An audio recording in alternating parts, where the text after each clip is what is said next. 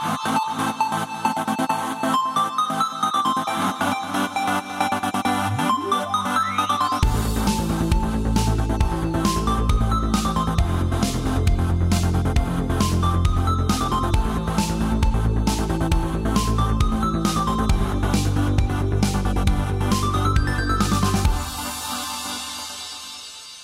Hallå där och välkomna till Nördliv, en osensurerad, oklippt och fantastiskt nördig podcast om spel och allt möjligt. I det här påskiga avsnittet med mig Fredrik Vickan, eller Vixter som hon kallas i vissa länder, eh, och Jesper kommer vi snacka om lite allt möjligt. Eh, det kommer vara allt från eh, ja, Unreal Tournament, The Last of Us Part 1, Hotel Renovator, Octopath Travel 2, Uh, ja, och så vidare och så vidare. Och så givetvis lite omröstningar, eller ja, i singular, en omröstning. Månadens spelsläpp kommer vi gå igenom, lite Q&A för podden och självklart nyheter.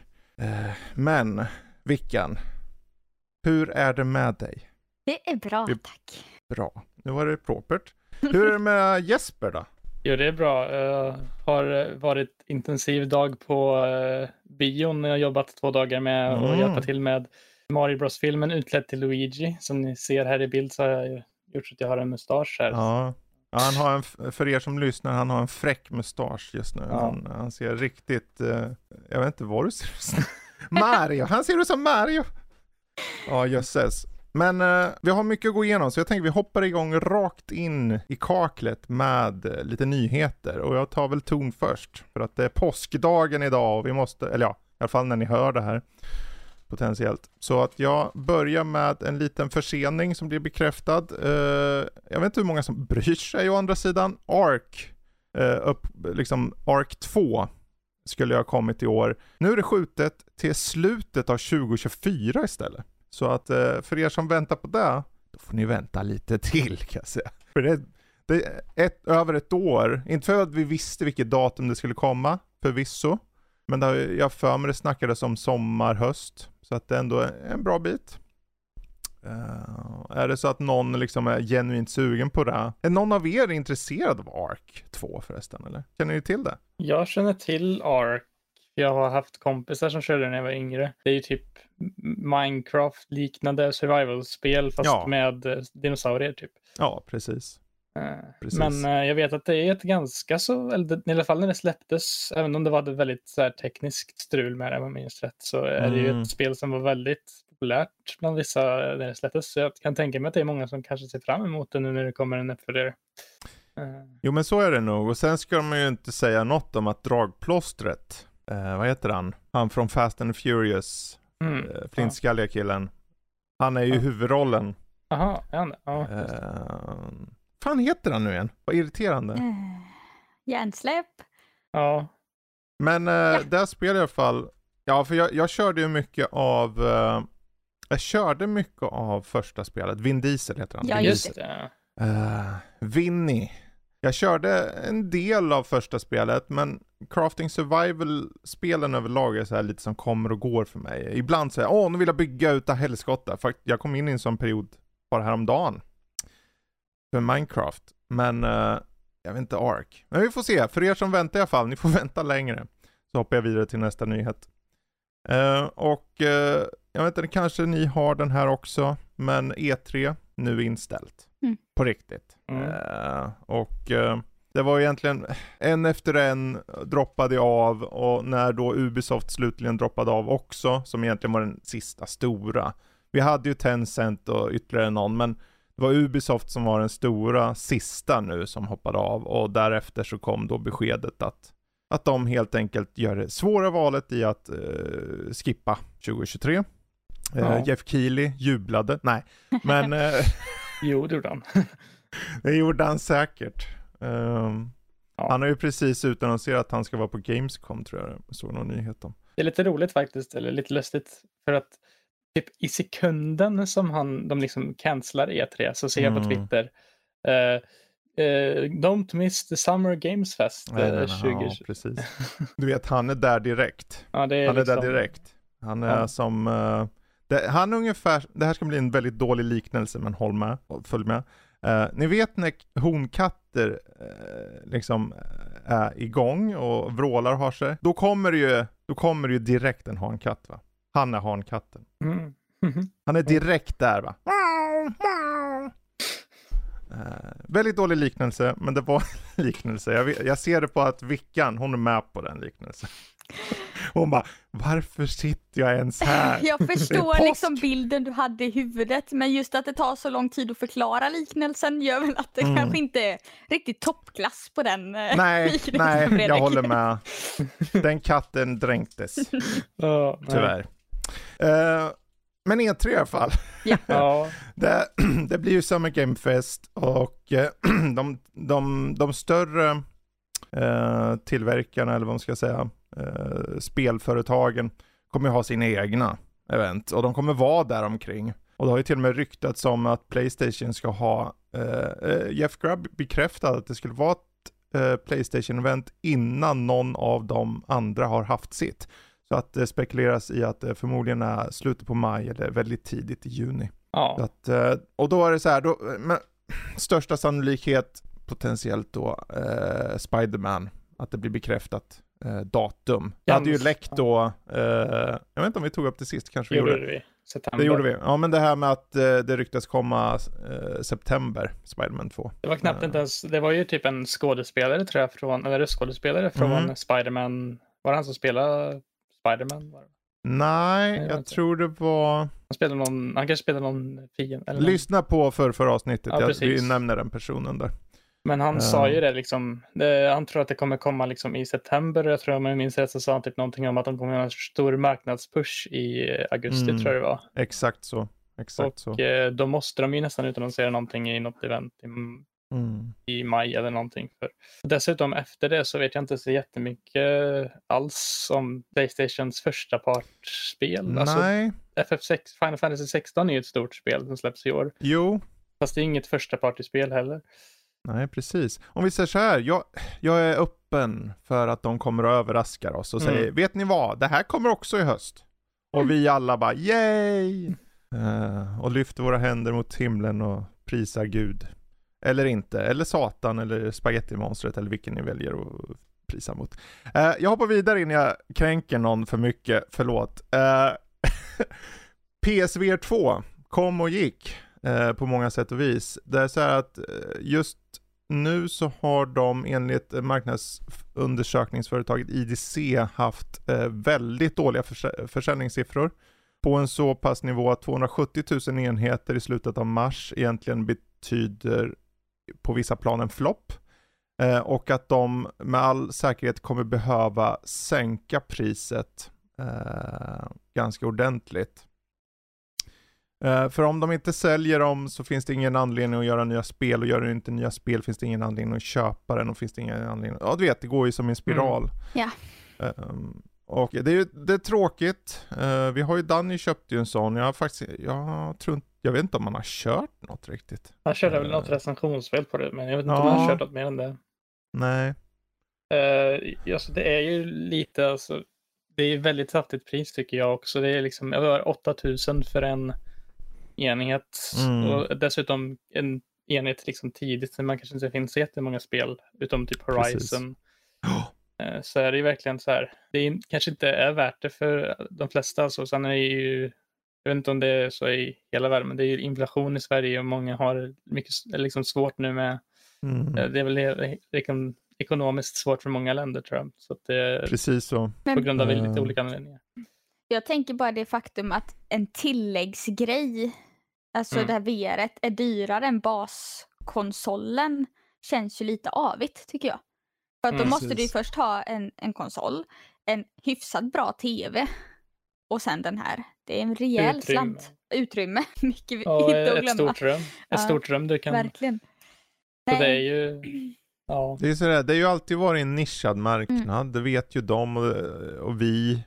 För det är inte alla som är liksom intresserade. Men sen är det så här, de hade gjort, de hoppas ju, enligt, jag för mig att det rapporteras, Sony hoppades sälja runt en och en halv miljoner enheter till mars nästa år. Uh, och då är det så här, om man slår ut det så är det så här, okej, okay, det har inte sålt så bra som de har hoppats för att om det där är prognosen så har de, och nu har den stagnerat och gått ner, för det, den har nått, nu vet ju det med saker och ting, det säljs ganska bra i början för den här mm. early adopters och alla vill komma åt det nu, det är det färska nya. Men sen när det dör ut, då är ju den procenten av folk som är intresserade, de är klara med att, liksom de har köpt det redan. Så sen bara små det är väl möjligtvis då, typ då. Black Friday och jultoppen liksom. Uh, Precis. Men eftersom den då är nästan ett år gammal så är det kanske inte mm. så hett längre. Det, det känns, hänger ju på spelen. Ja, det känns ju som kanske. att just nu är det inte VR som är riktigt i ropet, Nej. utan det är många som tittar mer på handhållna konsoler. Ja. Mm, åt det hållet. Precis så. Kanske kommer till lite senare om en mm. grej med ja. Playstation som jag har.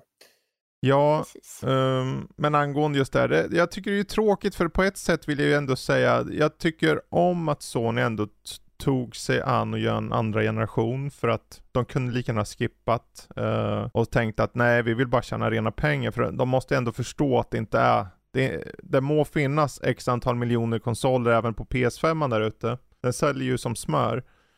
Men det är inte alla som är intresserade och de borde veta det. Men ändå. Jag hoppas att det ändå, mm. Att det ändå pickar upp liksom och blir bättre. Jag tycker det är en kul satsning ändå för att om vi ska helt ärliga så är ju PSVR väldigt, alltså det första då, väldigt undermåligt till typ allt mm. annat på, det på branschen just nu. Det är ju så Precis. fruktansvärt dålig upplösning på de glasögonen ja. och sen spelsupporten är inte jättebra jämfört med typ Valve Index eller något liknande på PC liksom, så är det ju det är en helt ja, annan det, grej. Jag ser fram emot att testa PSVR 2 mm. hos Danny någon gång, för jag har ju kört, vi har ju en Valve Index här, mm. och den är så här, jag blir van, men så här, jag har ändå tänkt, åh, oh, det där skulle jag vilja ha mer crisp, och det där skulle jag vilja inte ta bort det här och det här och så här, och lite mindre encumbersome liksom. Uh, eller cumbersome. Men det är så här, ja, jag får testa hans när jag får tid. Men jag hoppar vidare. Eh, här är egentligen bara en snabbis som var mer en betraktelse av, det här gäller Diablo 4. Eh, och det ser ut att vara den största betan i Diablos franchise eh, historia. Ehm, och 62 eh, miljoner timmar spelades under de sex dagar totalt. Jag vet inte om de räknar, nej de kanske räknar den öppna betan. Det var ju nämligen en, först en early access beta helgen innan och sen var det en öppen beta helgen efter då. Det var verkligen uh, inte illa. Nej, verkligen. Och det var så här 62 miljoner timmar spelade och de har till och med så här total player deaths. 46 miljoner gånger dog folk. Och de mest spelade klassen var Sorcerer och Necromancer. Och det värsta var att första helgen så körde jag. Och jag bara, ja jag kör, jag kör alltid Sorcerer. Jag bara, oh, den, är, den är nice, den är okej. Okay. Jag tyckte om det. Uh, och sen helgen efter, då kunde man plocka upp med samma karaktär, så jag körde en stund. För första helgen var det nämligen bara tre karaktärer du kunde nå. Men jag visste inte att de hade låst upp alla karaktärer helgen efter. På den öppna betan. Så jag, mm. jag bara, av ren slump på söndag, men ja, just det, de där, jaha, kan jag välja? Oh. Så jag körde Necromancer och jag bara, skit den här var ju jätterolig. och så fick jag inte köra någon mer. Åh. Oh. Du väntar till eh, juni Jag bara, åh vad kul, jag hade massor med skelett som sprang runt, bara ho ho ho ho ho ho ho och mördade allting. Jag bara, Satt och rökte i ett hörn. Nej det gjorde jag inte. Men du vet, det var så här, det, skön stämning bara. Jäkla kul. Men det var kul att eh, de, de, har fått den responsen de har fått hittills. Uh, spelet är inte ute än. Vi får se om det håller. Uh, jag hoppas att det håller. Men en sak var i alla fall tydlig med den där betan att det fanns inte någon plats som jag kunde se någon form av mikrotransaktion. Det kommer säkert komma i fulla versioner, vad vet jag. Men om det finns så kommer det vara liksom köp ett par brallor, ni vet sånt här mm. kosmetiskt. Uh, för var, många var ju rädda för att det skulle vara någon Diablo Immortal, så här, dia, uh, mobilspel över det. Men... Typ Overwatch är väl liknande? Är det inte? Jaha, okej. Okay. Har inte det massa sånt? Ja. Kanske, kanske inte. Jag I don't inte. know. Det var länge sedan jag körde Overwatch. Men uh, ja, det var Diablo i alla fall. Det verkar fick en god respons. Och sen då, nu kommer ju grafikkortsnissen in här var mest en betraktelse igen då, som är en observation snarare. Eh, det är nämligen så att på Steam så finns det en Steam Hardware and Software Survey. Och alla kan titta på den, den finns på huvudsidan och då kan du se massor med olika information. Det kan vara hur, vad användarna, för det är ändå 100 miljoner användare ungefär, plus vilka processorer, vilka grafikkort, whatever de använder.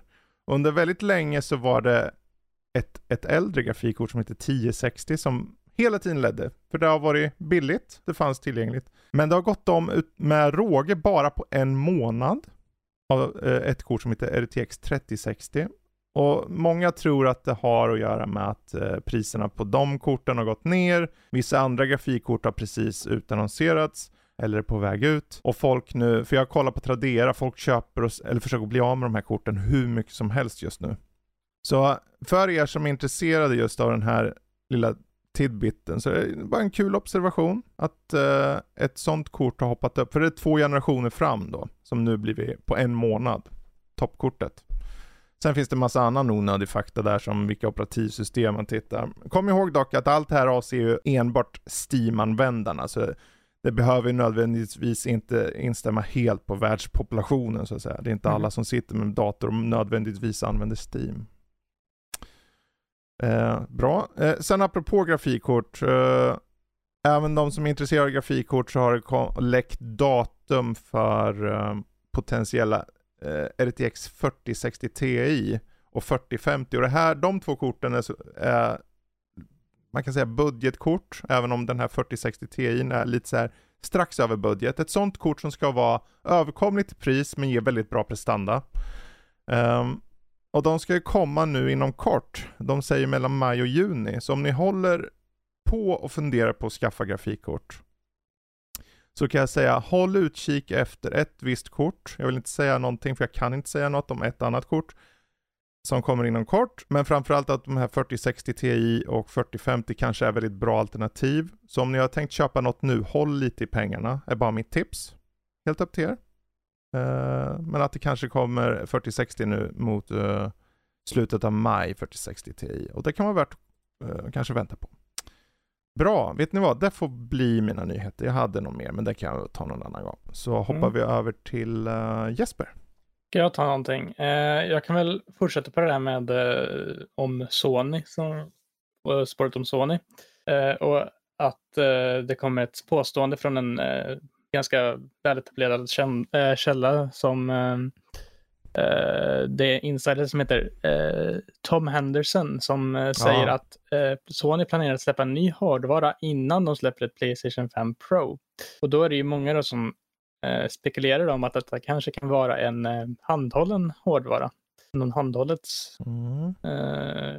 vilket ju Sony är ganska så, vad heter det, etablerade med, eller man ska säga, de har ju gjort... De har ju erfarenhet av det i alla fall. Erfarenhet, ja. De har ju PSV, PSP och PS Vita. Mm. Så skulle det kanske vara någonting att de gör, eh, vad heter det, en PS5-version av den eller någonting. Det skulle ju ja. vara ganska bra, eh, som Vickan sa, för att många, många håller sig liksom till handhållet nu. Eller liksom det, det är en hett på marknaden liksom med Switch och jag har dock också. hört lite spekulation om detta också. Eh, och där mm. var det huruvida detta blir en, en pluspaket. Så du måste ha en fast konsol som du mm. streamar mm. ifrån. Och där ja. började jag bli lite skeptisk. Mm. Jag, då är det ju handhållet hemma. Ja. Har vi inte Exakt redan så. gått på den tröskeln en gång förut? Wii U till exempel. Precis. Det funkade ju, många tyckte om den. Men är det något idag? Jag vet inte. Då kan Nej, ju bara precis. gå en kort sväng liksom. Eller, det, Sitta nej. utanför dörren. Ja. Det är inte Nej liksom, men det är ju, det läste jag också, för det, det har de i nyheten då på, för det är Insider Gaming som uh, sidan heter, han, han jobbar ju där, Tom Henderson, för mig. Och uh, det, den här Q-Lite som är kodnamnet för den, uh, sägs då vara, precis som Vickan säger där, en, en addering till, du behöver ha PS5 då. Så att den kräver där vad det verkar och, men den kommer inte den ska tydligen inte vara något cloudbaserat utan att det är remote play snarare. Mm.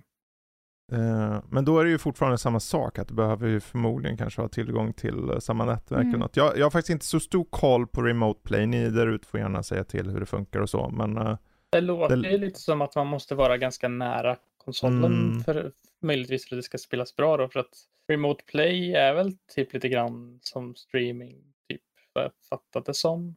Ja, det blir ju, alltså, det, det är väl mest att det molnbaserat mm. blir ju att du kan nå det vart du än är egentligen. Ja. Medan eh, Remote Play i, i regel att du streamar då från din konsol. Uh, och förmodligen bör du vara i samma nätverk. Typ som att man tar en HDMI-kabel till den nästan. Som att man gjorde det en timme typ. En sån slags koppling fast trådlöst då. Ja, precis. Typ, ja. De har ju redan remote play så Ja. att eh, jag har aldrig riktigt använt det. Eh, Man kan ju använda det på PS5-spel, Till fyran Mm. eller hur var det? Det var någon till PS Vita och 4 tror jag. Okej. Mm. ja. Eh, Så att det är ju liksom, då känns det ju väldigt onödigt typ. Men de kanske har löst det där Ja. med just att man kan ha den med sig längre iväg. För då är det ju en poäng känner jag. Mm. Mm.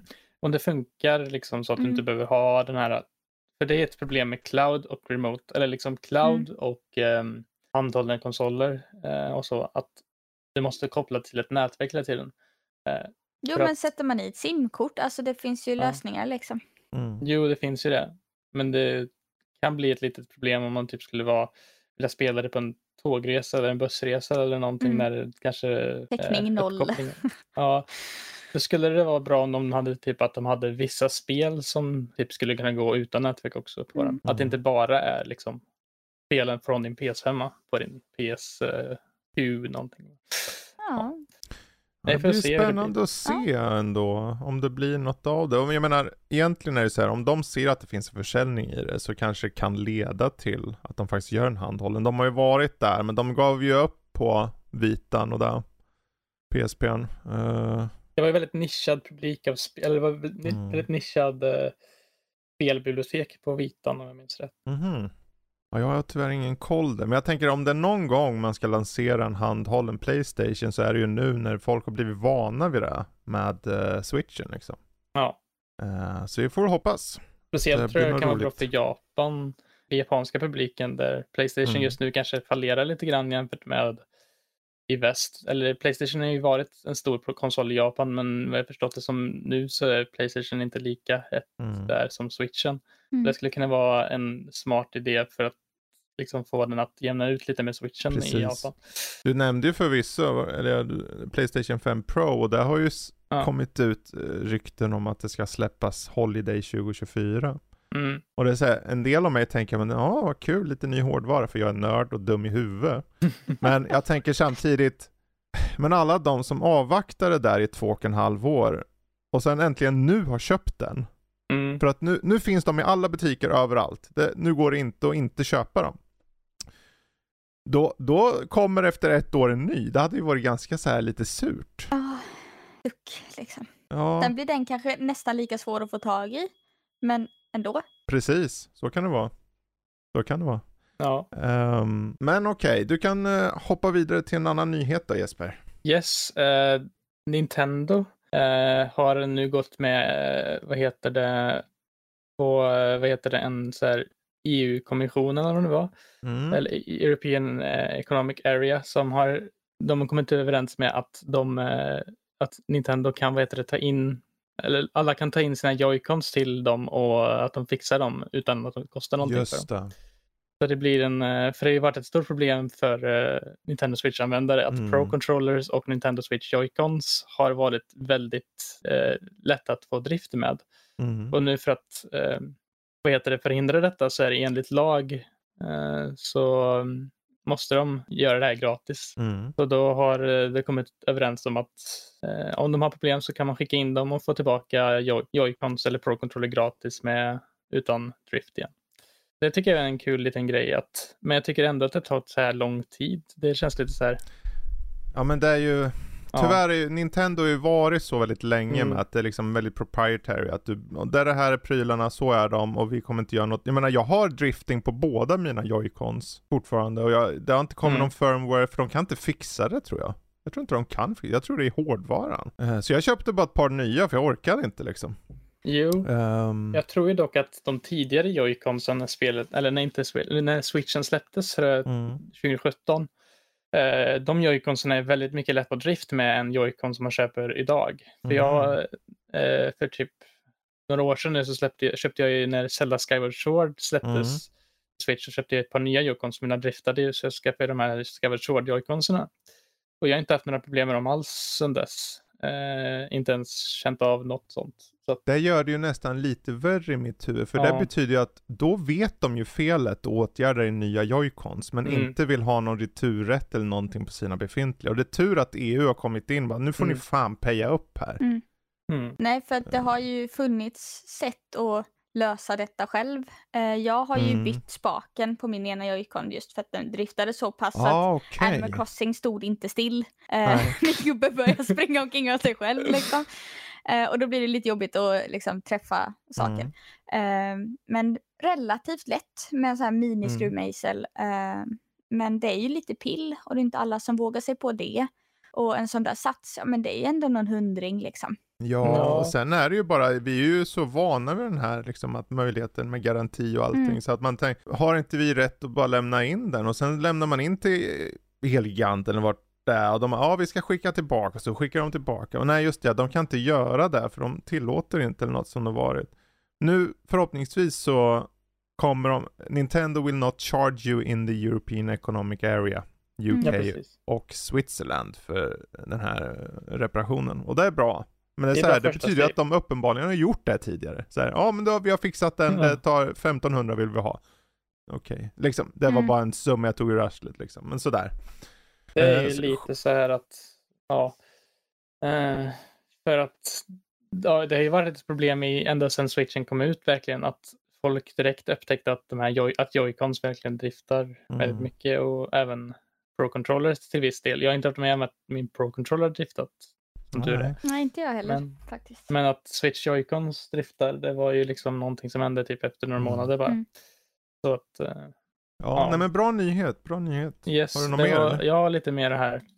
Eh, Jag har en filmnyhet faktiskt, eller ja, typ filmnyhet. Det sägs då att eh, Warner Brothers ska skapa nya Harry Potter-filmer, eh, eller Harry Potter-serie menar jag rättare sagt, Ja. eh, på HBO. Det eh, där de går igenom alla filmerna och tar med allting som var i böckerna eh, som inte var med i filmerna också, utöver det. Eh, och eh, Tar de med allt från filmerna? Nej, jag menar, jag. Jag menar att Du de menar tar för- med allt som inte är med i filmerna som är med i böckerna. Ska de ta med. Okej, Det är sådana detaljer och sånt. Så de inte kan få med i filmer liksom för att det blir för, eh, för kort om tid om man ska säga. Ja, eh, ja. Eh, Jag läste denna nyheten lite snabbt. Är det en säsong per bok? Eller är det det. alla böcker i en säsong? För det känns mastigt. Jag tror det är en säsong per bok om jag fattat rätt. Ah. Så att de kör en åt gången. Men det kan funka, känner jag. ja. Herregud, det är bara att tälja pengar. Det känns lite så. Alltså- Ja, men mer, det, kan, det kan bli bra. Eh, det kan Det också kan- floppa fullständigt. Jag Ja, känner det antingen så här. Vad heter det? Antingen kan det bli rätt okej, liksom en trevlig eh, ny version, eller så kan det bli totalt kaos och dåligt. Och Ja, men försöker de göra Harry Potter, Ron, Hermione precis Mm. alltså hitta någon som ser nästan likadan Mm. ut och verkligen försöka sådär, nej, nej. Mm. Det måste vara något eget, det Ja. måste vara liksom en ny... Det är klart att böckerna har ju sin beskrivning av karaktären. Ja, absolut, alltså det ska ju vara en rödhårig Ron, men Mm. då kan ni ta en annan rödhårig Ron. Liksom. Ja. Alltså det behöver inte vara någon som ser ut som Daniel Radcliffe. Nej, men precis, Ja. det blir lite cringe liksom. Precis. Ja, och sen att de ska försöka prata precis som de gör eller någonting, liksom att vi liksom påtvingat. Det, Nej tack. nej, nej, alltså jag själv, känns just nu i mitt, liksom, i min personliga åsikt vad jag tänker om den här nyheten just nu är typ att är det verkligen så nödvändigt? Jag, jag vet att det är nödvändigt för, eller som det, är- det är pengar för dem liksom. Det är ju såklart det. Men kommer de verkligen liksom göra det bra? Det återstår verkligen att se. HBO har ju en ganska bra track record. För om Det det, är någon av de här streamingtjänsterna som lägger mycket krut och faktiskt får till serierna, så är det nog de som jag skulle säga är en av de bästa idag. Eh, och det är ett gott tecken att det är specifikt HBO Max. Eh, det ger mig lite mer tillit. Sen är det så här, det finns ju mycket snack runt omkring Harry Potter eh, som vi har tagit upp på sajten också, som är så här, är folk intresserade av det här? Kommer det skapa motsättningar hos de som tittar? Och kommer det vara mycket snack om annat liksom? Och kommer det få folk att inte vilja titta på grund av det? Det är kanske saker de behöver ta med i, i beräkningarna lite. Men eh, det, är Ja. med, det är ju som med allting, att om du gör något bra så kommer folk titta. Jag tror Mm. det är så. Och kommer det vara skit, då kommer alla beklaga sig. Mm. Så att det kommer gå liksom, det kommer rätta ut sig självt. Jag går vidare till min nästa nyhet. Ja, ja. Do it.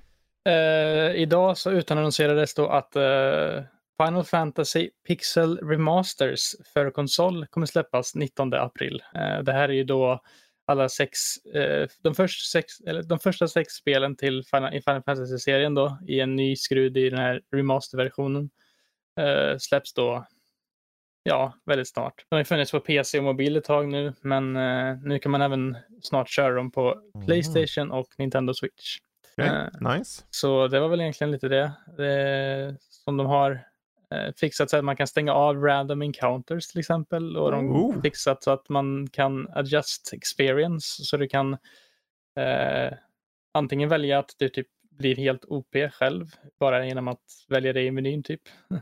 Det bara på storyn eller någonting. Eller så kan du välja typ ett läge där du kan göra det ännu svårare för dig och göra så det blir svårare och så. Så det, ja. Sen kan du ändra fonts och lite sånt på um, UIn. Eh, och, ja, Okej. det är väl ungefär det. det Ja, ja. Final Fantasy Pixel Remasters. Mm. Och sen min sista nyhet, jag vet inte om det är så många, mycket som ni kanske bryr er om, men eh, Xenoblade Chronicles 3 eh, ska få ett soundtrack som kommer ut. Eh, alltså på CD då. Mm. Och det här kommer ut i juli i år.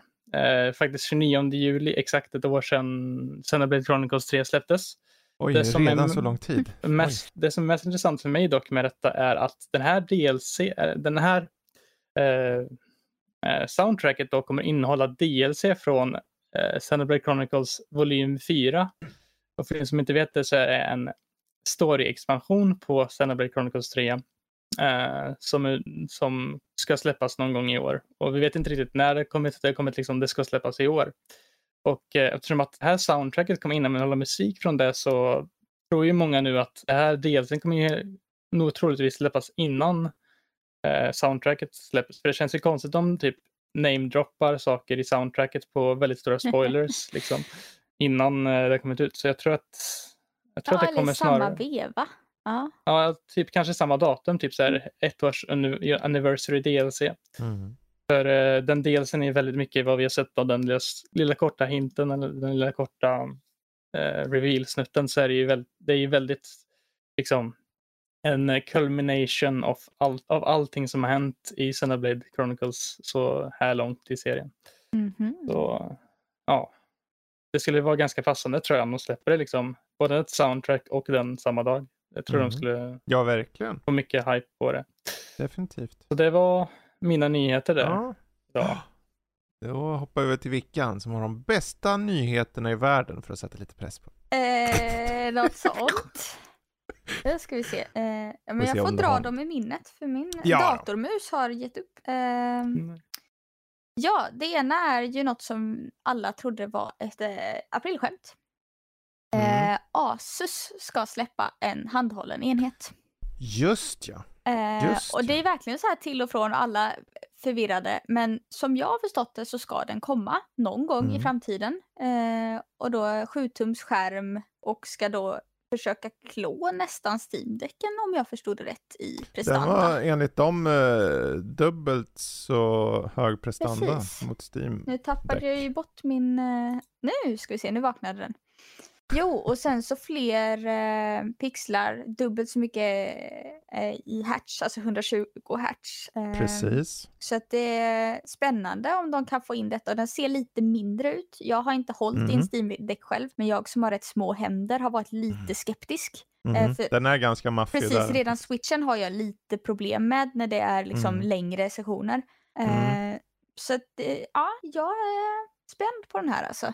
Ja, den kommer ju säkert kosta multum. Absolut. Ehm, men, ja, det var kul att du tog upp den. Jag såg den i periferin häromdagen. Jag och såg sen den precis nyss också. ehm, den heter ju Rogue Ally. Så var det. Tack. och eh, den kommer köra Windows 11 på sig. Och det, Mm. det är skönt, och för Steam Decken kör ju sin, den kör en Linux typ. Mm. Ja. En egen gjord. Eh, som förvisso funkar väldigt bra, men eh, just att den från start är Windows 11 betyder att man kanske kan bara, allting som har stöd på 11 har ju stöd från start Mm. Så det är bara en fråga om prestanda istället. Klarar den av det? Det är som att ha en dator som är lite äldre, du kan ju köra allt, men sen om det går i 2 FPS, ja det, Mm. så kan det vara. Ehm, den kör i 1080p, ja, som du sa, Mm. 120 Hz. Uh, jag, jag tror vi fick mail om den faktiskt till och med. Ja. Jag tror det kan bli Från dem. ganska bra om, jag vet inte, jag har ju inte uppgraderat till Windows 11, jag kör fortfarande på Windows 10. Mm. Men om det är lite snarlikt till det och att det är lätt att liksom installera saker på den så tror jag att det Mm. kan vara en fördel gentemot Steam Deck. För Steam Deck är ju väldigt, det är ganska utmanande vad jag förstått det från att skaffa saker som inte är just Steam-spel. För att du måste ju gå in Precis. och typ programmera saker själv lite grann. Linux är lite som att du måste liksom programmera saker för Mm, att få det det att funka. stämmer. Vilket ju är, för en gemene man är lite så här bortom dens ram liksom Mm. för vad Men de gör kan med du den. få upp eh, alltså typ Edge i den här så kan ju Mm. vem som helst installera vad som helst. Alltså det blir Ja, en precis. liten laptop i princip. Och att Mm, du har precis. handkontrollen på din laptop. Det är väl just, för de säger att det drivs av betyder ju inte att det är ett vanligt Windows. det det är kan ju vara att de har anpassat dig, att det har ett speciellt gränssnitt, att det bara är gjort för att det är låst också kan det vara. Men det är lite som Surface-plattorna var. Alltså det var Mm. en dator fast inte riktigt. Eh, Precis. så att ja. Ja, men det- Mm. Men det är spännande. Jag, jag hoppas ju att vi kan kanske ta in och testa den här. Det vore intressant. Uh, och se, för den, jag vet inte om den hade något datum på sig. Det är väl Nej. mest att den bara den typ. kommer liksom. Det Ja. jag kunde hitta. Men det är så här, Steam-däcken har ju på något sätt gjort att hela den här PC-marknaden har fått en, ett annat sätt att spela. Mm. För det är ju kul, med Switchen kom ju först, men den är väl, det är ju bara Nintendo liksom. Mm. Eh, men som med Steam Deck så kan du ju köra allting. Är det så att du bara bryr dig om Steam-spel så är det bara ett klick ifrån och du kör det. Som en konsol. Men om du vill ha annat, då får du meka lite. Men du Mm. kan göra det och du kan ställa in massor med saker. Den här, om du kan göra samma sak, om du faktiskt kan göra det i Windows-miljö, öppnar det upp mycket mer och då blir det fight. Och fight betyder att konkurrensen är på eh, och hjälper oss. Kanske kan pressa priserna på, för Valves eh, Steam Deck säljer tydligen väldigt bra. Den är i topplistan typ varje vecka på mest säljande produkter på Steam. Ja. Men tänk om den här faktiskt kommer in och ger lite konkurrens. Det beror Ja, på hur mycket, kul. hur, hur liksom väletablerad den blir, liksom hur många som kommer prata om den. Ja, Går det att få tag i den? Eller Ja, blir det det en sån där sparkle liksom?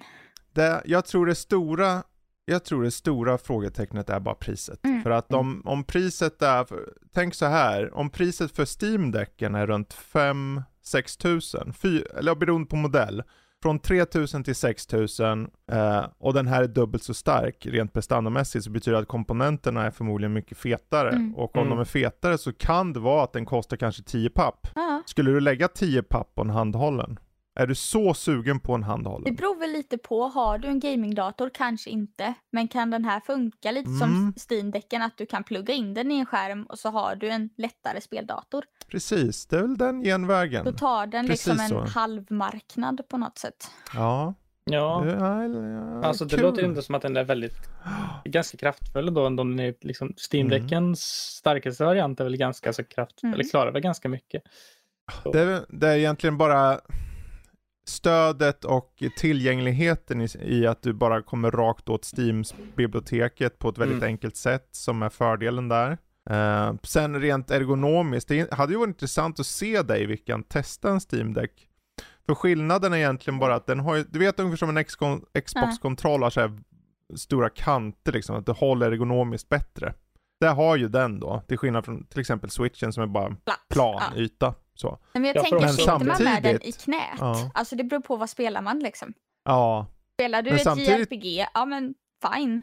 Men sitter du, jag och Exakt. spelar Halo, alltså det blir Mm. nog jobbigt ganska fort. Absolut, absolut. Och sen är det så här, den är ju större och klumpigare också så att eh, om man, eh, du är lite mer petit så, så att, eh, inget illa ment.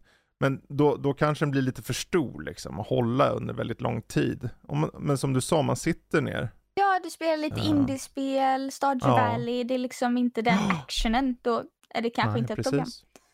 problem. Nej, exakt. Ja. Ja, jättekul nyhet. Har du något mer? Ja, jag har en till. Eh, och då var det väl kanske en lite eh, koppling men tråkig nyhet. Det är att de som kör gamla Windows, alltså vi pratar, eh, vi ska se, eh, Windows 7, Windows 8, Mm. eh, 8.1 eh, måste uppdatera sina datorer för annars så finns det risk att de förlorar eh, tillgång till Steam. Eh, Precis. för Steam ska ju sluta stödja då de här operativsystemen så det är inte säkert att du kan komma åt och installera Nej. dina spel bland annat. Nej. Och det är väl inte jättemånga som sitter på en Windows 7. Men jag tror inte det är helt ovanligt. Alltså det är Eh, väl en många Windows 7-purister, jag Ja, kommer ihåg. mm. Som är verkligen så här, när Windows 8 kom, nej absolut inte, det här är så dåligt, jag kommer aldrig uppdatera, så är det Windows 7 som gäller liksom. Och göra det hoppet då från Windows 7 till 10.11. Alltså det, det tar nog emot om man nu sitter kvar på det operativsystemet. Precis. Ehm, Jag tror att det är hade- många dock som gick till 10. om jag fattar det. Mm. Ja, jag- alltså jag kan, om vi säger så här. 8.1-användarna där ute, om ni fortfarande använder Windows 8.1, vem är ni? Varför? Det var det sämsta jag varit med om. Jag hade det i arbetsmiljö så här, man skulle säga bara, varför kan jag inte använda det här? Jaha, säger eh, liksom teknikerna när de kommer till datorn. Ja, du har ju Windows 8.1. Det suger ju. Men vi har ju köpt in det, så de får leva med det. Sjuan var bra, Mm. men sjuan var länge sedan liksom. Eh, Nej men sitter du med någon gammal kontorsdator Precis. och du har inte internet kanske på den eh, utan du har kopplat upp någon gång, fått ner det där Steam-spelet som du sitter och Mm. spelar kan bli ett problem. Men å andra sidan avinstallerar du inte så är det kanske inte ett problem ändå. så att- nej. Jag tror, inte, Ja. ja. Jag tror inte det är så många kanske som spelar Steam-spel om jag ska vara helt ärlig som sitter på Windows 7 fortfarande. Jag tror att det är Mm. mer tror det är mer folk som typ jobbar på något sånt där, något, något ställe Ja, liksom där det är kanske... Word från 2012 Ja. liksom. Ja. Ja. Eh, Vet du vad? Jag har faktiskt stats på det här. För vi snack, jag nämnde ju stats, eh, Steams eh, Hardware and Software sur- Mm. Survey. Mm. Och de har ju med de mest, oj vad spännande, står det Eh, något? Eh, de här operativsystemen, vilka som körs. 73,95% kör Windows 10 64 bitars. Eh, 22,41% kör Windows 11 och eh, 64 bitars versionen av Windows 7 körs av 1,06% De finns. av användarbasen. De Det- finns! Det är ändå inte jätte, det är inte jättefå ändå för att Nej, det är, det är så- miljonmängd nästan då väl? Ja, om vi, om vi tänker oss att det är 100 miljoner så Ja. borde det väl vara en miljon då. det är inte fiskar. Nu är det en uppskattning, Ja, jag, vet, jo. jag kommer inte ihåg om det är fler eller färre men jag har för mig det var där omkring. Det är så galet många Steam-användare finns ju. Ja. Mm. Ja. Men sen är det så här, det är ju många, det är många användare som, du vet hur det är, Man, någon har skaffat ett konto för 10 år sedan och så har de glömt bort och gjort tre till. Mm. Eh, sånt kanske räknas med, jag vet inte vad som räknas med, men jag tror det här är ak- aktiva. Eh, bero, eh, ak- utifrån sin spelarbas Mm. och aktiva användare. Eh, Windows 8.1 finns det faktiskt 0,20% av. ja, men det är Varför? väl bra ändå att det är fler sjuor då. Ja, herregud. Åka hem till dem och säga så här, upplysa dem om... Jag ska hytta med näven åt Windows 8-användarna. Väldigt skarpt ska jag hytta med, anv- hytta med näven. Ja, ja. Men det var en kul nyhet ändå. Eh, så vi kanske ska röra oss vidare då. Det låter bra. Mm. Så tar vi och kollar lite snabbt på, nu ska vi se, månadens spelsläpp driver vi av. För det, vi har ju poppat in i april här. Och eh, april har ju ett par spel som jag tänker jag ska lyfta. Och sen så får ni lyfta om det är något som ni känner jag saknat. eh, eller eh, som bara måste tas upp liksom. Ehm, och eh, jag tänker PGA Tour när man spelar golf. Den skiter jag i för ingen bryr sig om det. Det Okej? finns folk som gör det. säkert. Nej, förlåt alla de. Nu, nu kommer de utanför med golfklubborna snart här. Jag var tvungen, jag var- måste vända på liksom förväntningarna nu. Va, va, han med golfspel den här killen? Vem? Nej, däremot så finns Advance Wars 1 plus 2 Reboot Camp släpps den 21 april. Eh, det var ju ett spel som sköts upp där, eller Mm. försvann egentligen. Eh, det var inte så mycket en uppskjutning som att vissa saker hände i världen och de kanske inte ville släppa det just då. Eh, men det kommer och det kommer till Switch. Sen så har vi då Dead Island 2 som jag vet många ser fram emot också. Den släpps den 21 också. Eh, och kommer egentligen till alla större plattformar, alla nuvarande då. PC, PS5 och Xbox Series-konsolerna. Eh, ehm, om det är någon som är lite sugen på The Last Case of Benedict Fox. Det är ett spel som släpps den eh, 27 fjärde och det var en slags sidskrollande äventyrs, lite Edgar Allan Poe-eskt spel här för mig. Eh, och jag tror det kan vara värt att hålla utkik efter det, för jag tror det kan vara, och den kommer komma ut, om inte jag minns helt fel, även rakt ut på Game Pass. Eh, så PC och Xbox på den. Eh, sen har vi ju Star Wars Jedi Survivor. Eh, den kommer ut till allt, typ. Eh, förutom Switch. Eh, från EA den 28 och det är väl, ni alla vet väl, det är uppföljaren till Jedi Fallen Order. Um, och det är väl de stora där. Eh, det går ju att nämna Minecraft Legends som släpps nu den 18. Som är en spin-off kan man säga. Från Mm. Mojang. PC och Xbox. Uh, är relativt hypad. Och uh, sen var det ju PGA Tour. Nej. Ehm, det är väl Ja. egentligen de jag ser här på rak arm. Har ni någon som ni känner, den där kanske är värd att nämna? Jag läste den här Bramble the Mountain King och tyckte att oh vad spännande. Såg liksom den här previewn på Youtube-videon och kände att nej, inget för mig. Eh, Nej, okej. Det verkar vara en liksom så här vrickad skräckspel eh, av något slag. Eh, du är en liten pojke som eh, blir indragen i liksom lite olika nordiska myter ser det lite ut som. Mm. Så själva tanken är bra, men lite för mycket slafs tror jag för min del. Men det är säkert något som skulle kunna bli en liten pärla för de som eh, tycker om sånt. Ja, jättebra att du tog upp den, för den har ju faktiskt varit väldigt mycket snackis kring. Mm. Ehm, med den här nordiska mytologin och, eller folktro nästan det är mer. det mer. Nä- Ja. Inte svenskt Näcken och, jag tror det är svenskt. Eh, Dimfrost, ja. Ehm, men det är så här, ja, kul. Mm. Kul att du nämner. Uh, 27 där ja, 27 april. Något mer spel som ni känner uh, värt att belysa? Var det inte det här Mega Man Battle Network Collection tror jag de skulle släppa och även då Final Fantasy Pixel Remasters som vi säger Ja, spel i allmänhet så, så släpps ju de uh, nyversioner av de spelen då. Mm. Uh, så det är väl det jag kommer på mer i alla fall. Det Ja, kanske kan vara värt att nämna. Ja, varför inte? Eh, jag vet ju att eh, de få som körde det här The Settlers New Ally som kom här, som hade sett fram emot Settlers och tyckte att ja, men det här kanske äntligen kommer ett. Det var 10-12 år sedan det kom ett. Och sen visade det sig att det typ sög. Uh, ser fram emot ett spel som heter Fabledom, eller Fabledom, som släpps nu den 13 april rakt ut i Early Access, som ser ut att vara det här konceptet, fast aningen gulligare och lite mer Eh, lite annorlunda stil, lite eh, tweak på just hur du gör saker och ting, lite annorlunda uppdragsstruktur, men just byggandet och så ser vi nästan vara eh, snarlikt eh, utav helskotta. Så om ni ser fram emot, eh, om ni såg fram emot Settlers men blev lite så här trötta på det, så kan Fabledom den 13 vara någonting att hålla utkik efter. Och det, finns på, det kommer finnas på Steam på, eh, på PC då. Jag kom på två saker till som inte egentligen är helt nya spel utan det är Mhm. expansioner till spel. Eh, Mm. Det är Horizon Forbidden West får ju nu eh, en expansion som är PS5 exklusiv som heter The Burning Shores. Spelas i. San Francisco eller någonting där. Mm. Det är en, vad heter det, de har utnyttjat här PS5-hårdvaran verkar det som att de ska göra.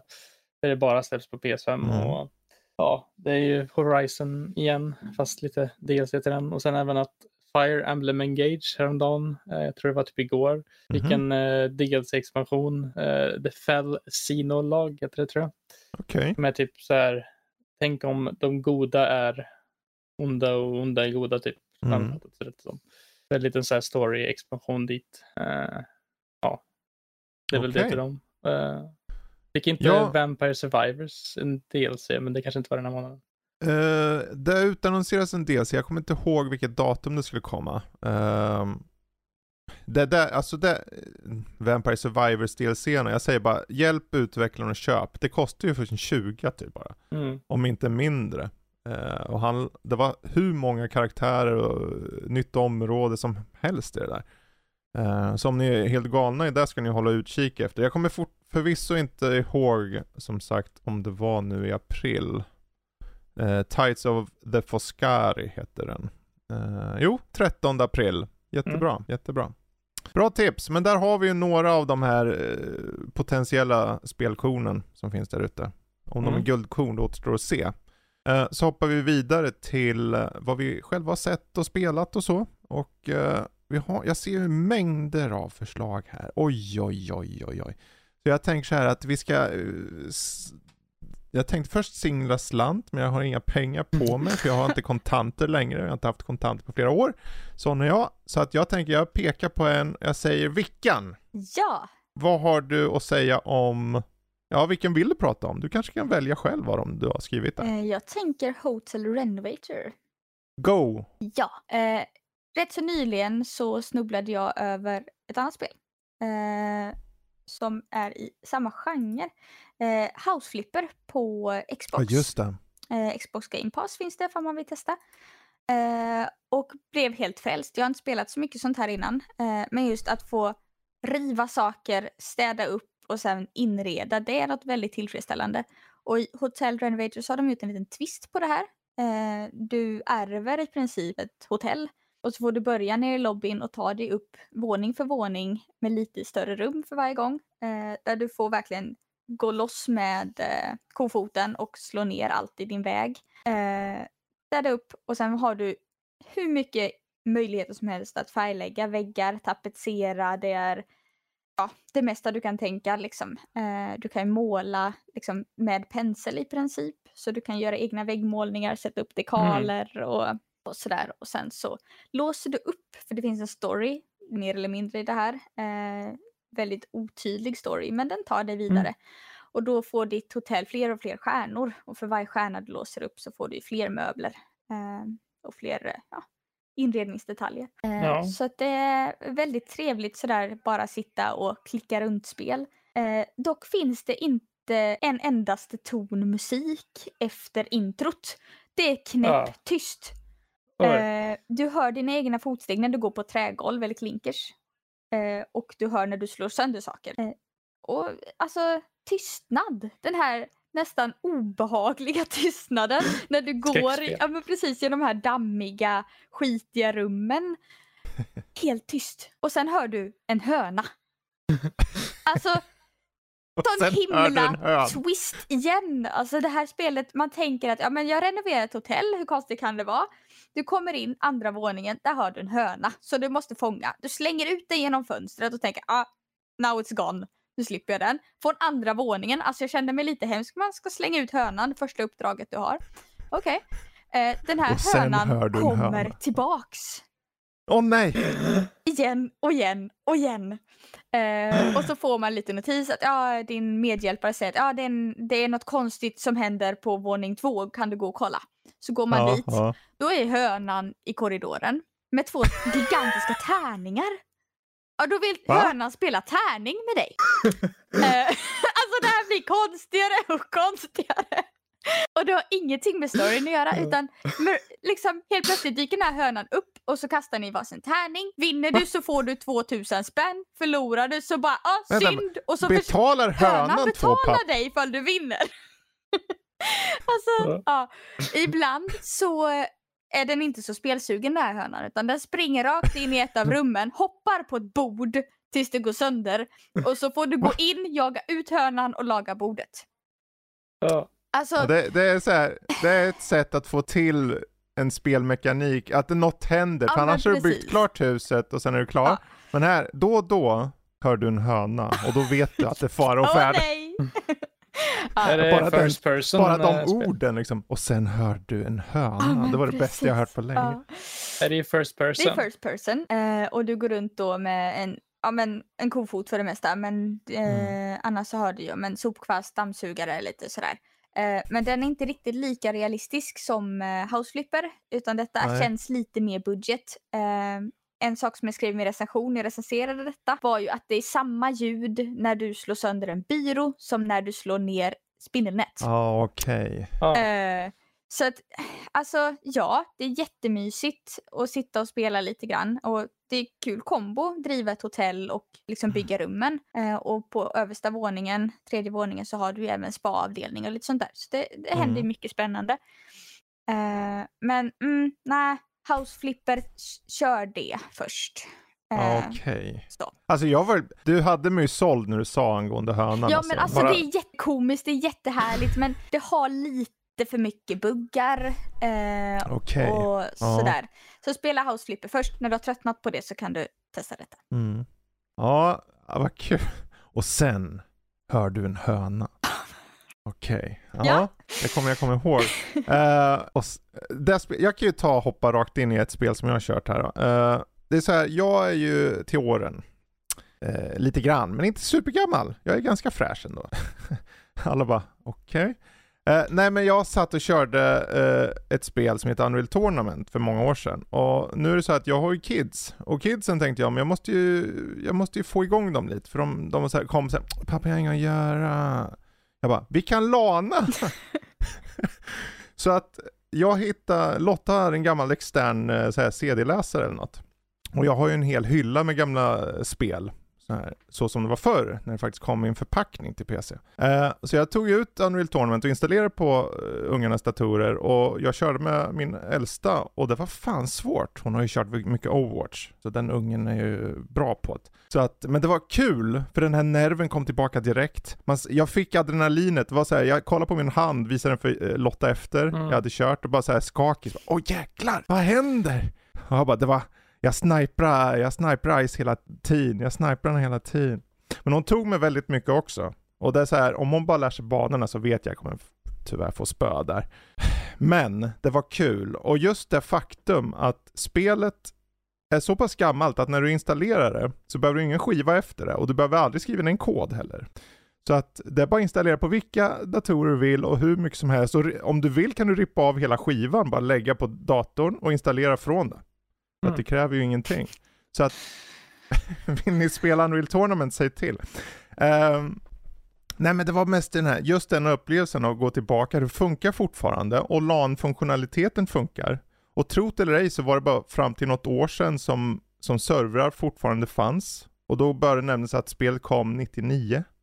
Hur många har servrar igång i typ 20 år?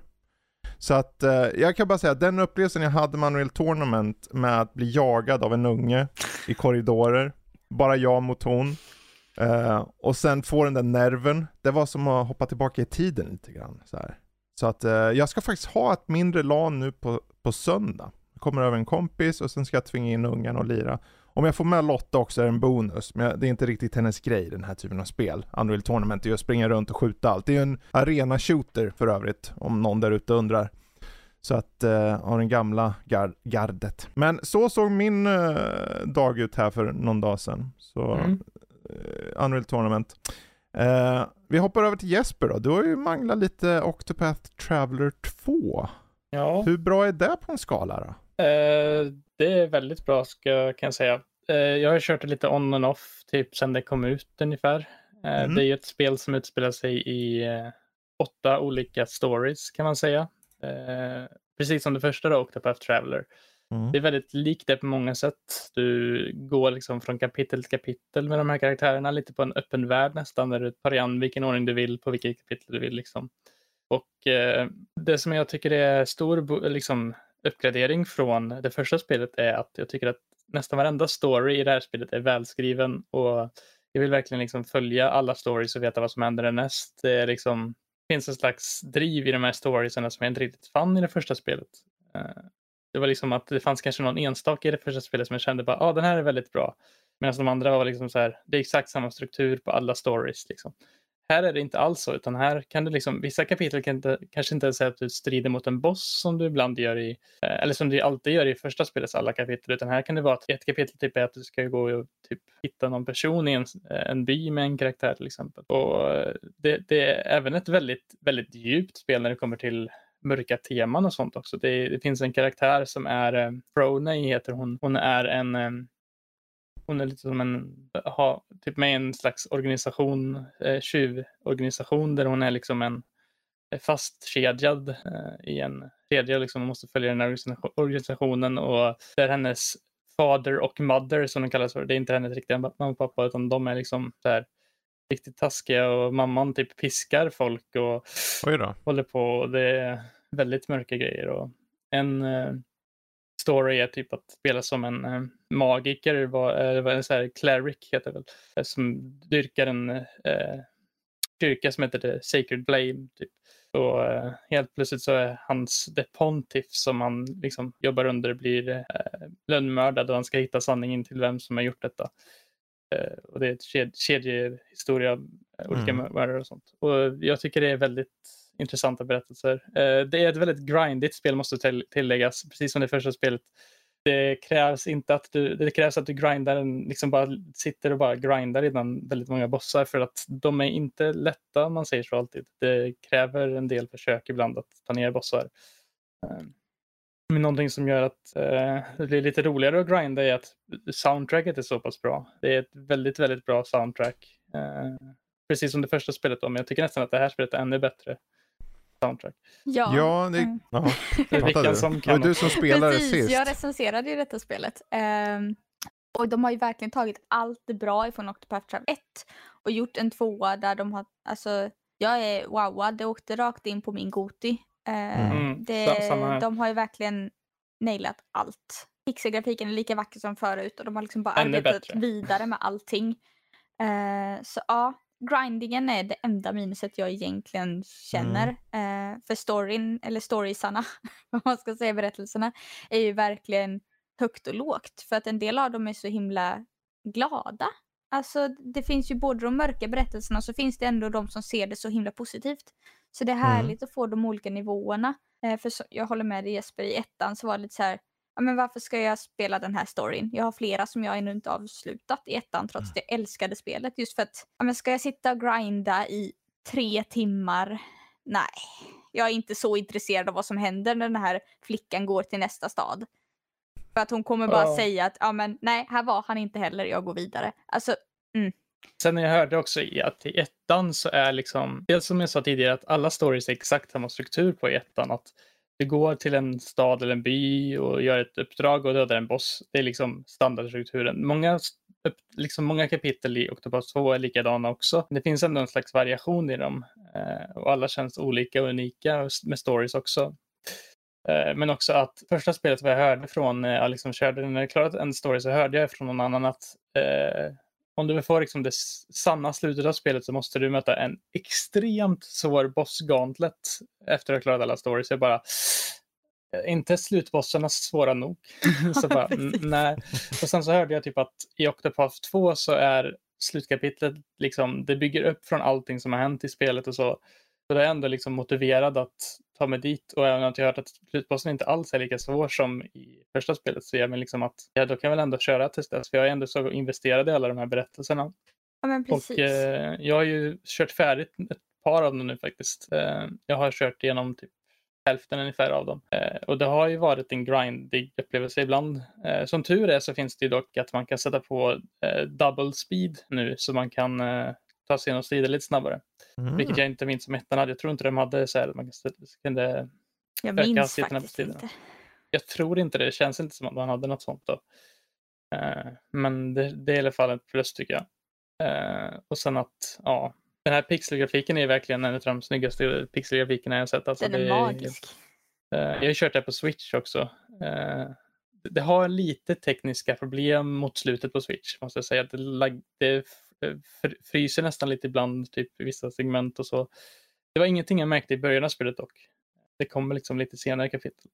Men precis som du sa också med att alla kapitel är så olika. Det finns ju liksom den här, ah, den heter Partitio som är the merchant som bara vill ha, liksom, ta slut på all eh, fattigdom i världen.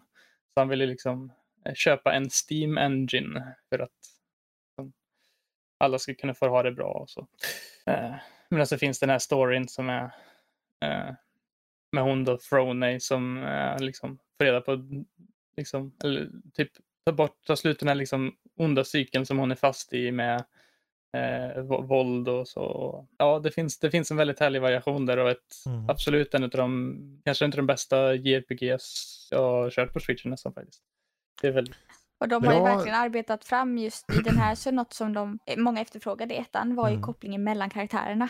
Här har mm. de ju börjat jobba lite mer med det. Det är inte bara att Åh, vi råkar vara i samma rum så vi pratar lite, utan det händer vissa grejer. Det är lite scener, lite mellankapitel. Det, det blir ja. mer djup liksom.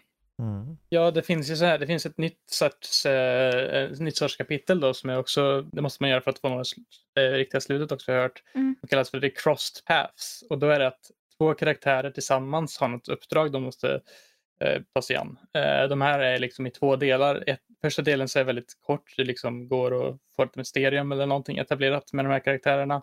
Och sen när du har klarat varje karaktärs story, när du har klarat karaktärernas story så är det liksom eh, del två av de här. Och jag körde del två av eh, en utav dem i veckan här och så bara okej, okay, det här nu, det här är ju väldigt intressant. Vad, vad är det här kommer ifrån? Liksom det, det är liksom en mysterie som fortfarande inte tar slut där.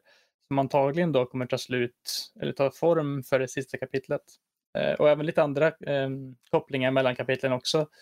Det första spelet kändes det verkligen som att ingenting hade relevans till någon annan story. Det var ju åtta vägar, alltså väldigt separat. Ja. Jag känner sen, vi kan prata om det här hur länge som mm. helst och Fredrik ser lite rastlös ut. Ska vi ja. runda Nej, det är lugnt. Det är lugnt. Jag kommer bara ihåg, jag sitter och tänker, undrar vad vi tog upp. För du tog ju upp det i förra gången du var med Vickan, eller hur? Ja, jag tror jag pratade ja, lite om så jag, det. Så här, jag undrar om vi säger allt en gång till nu. Det var det jag satt och funderade på.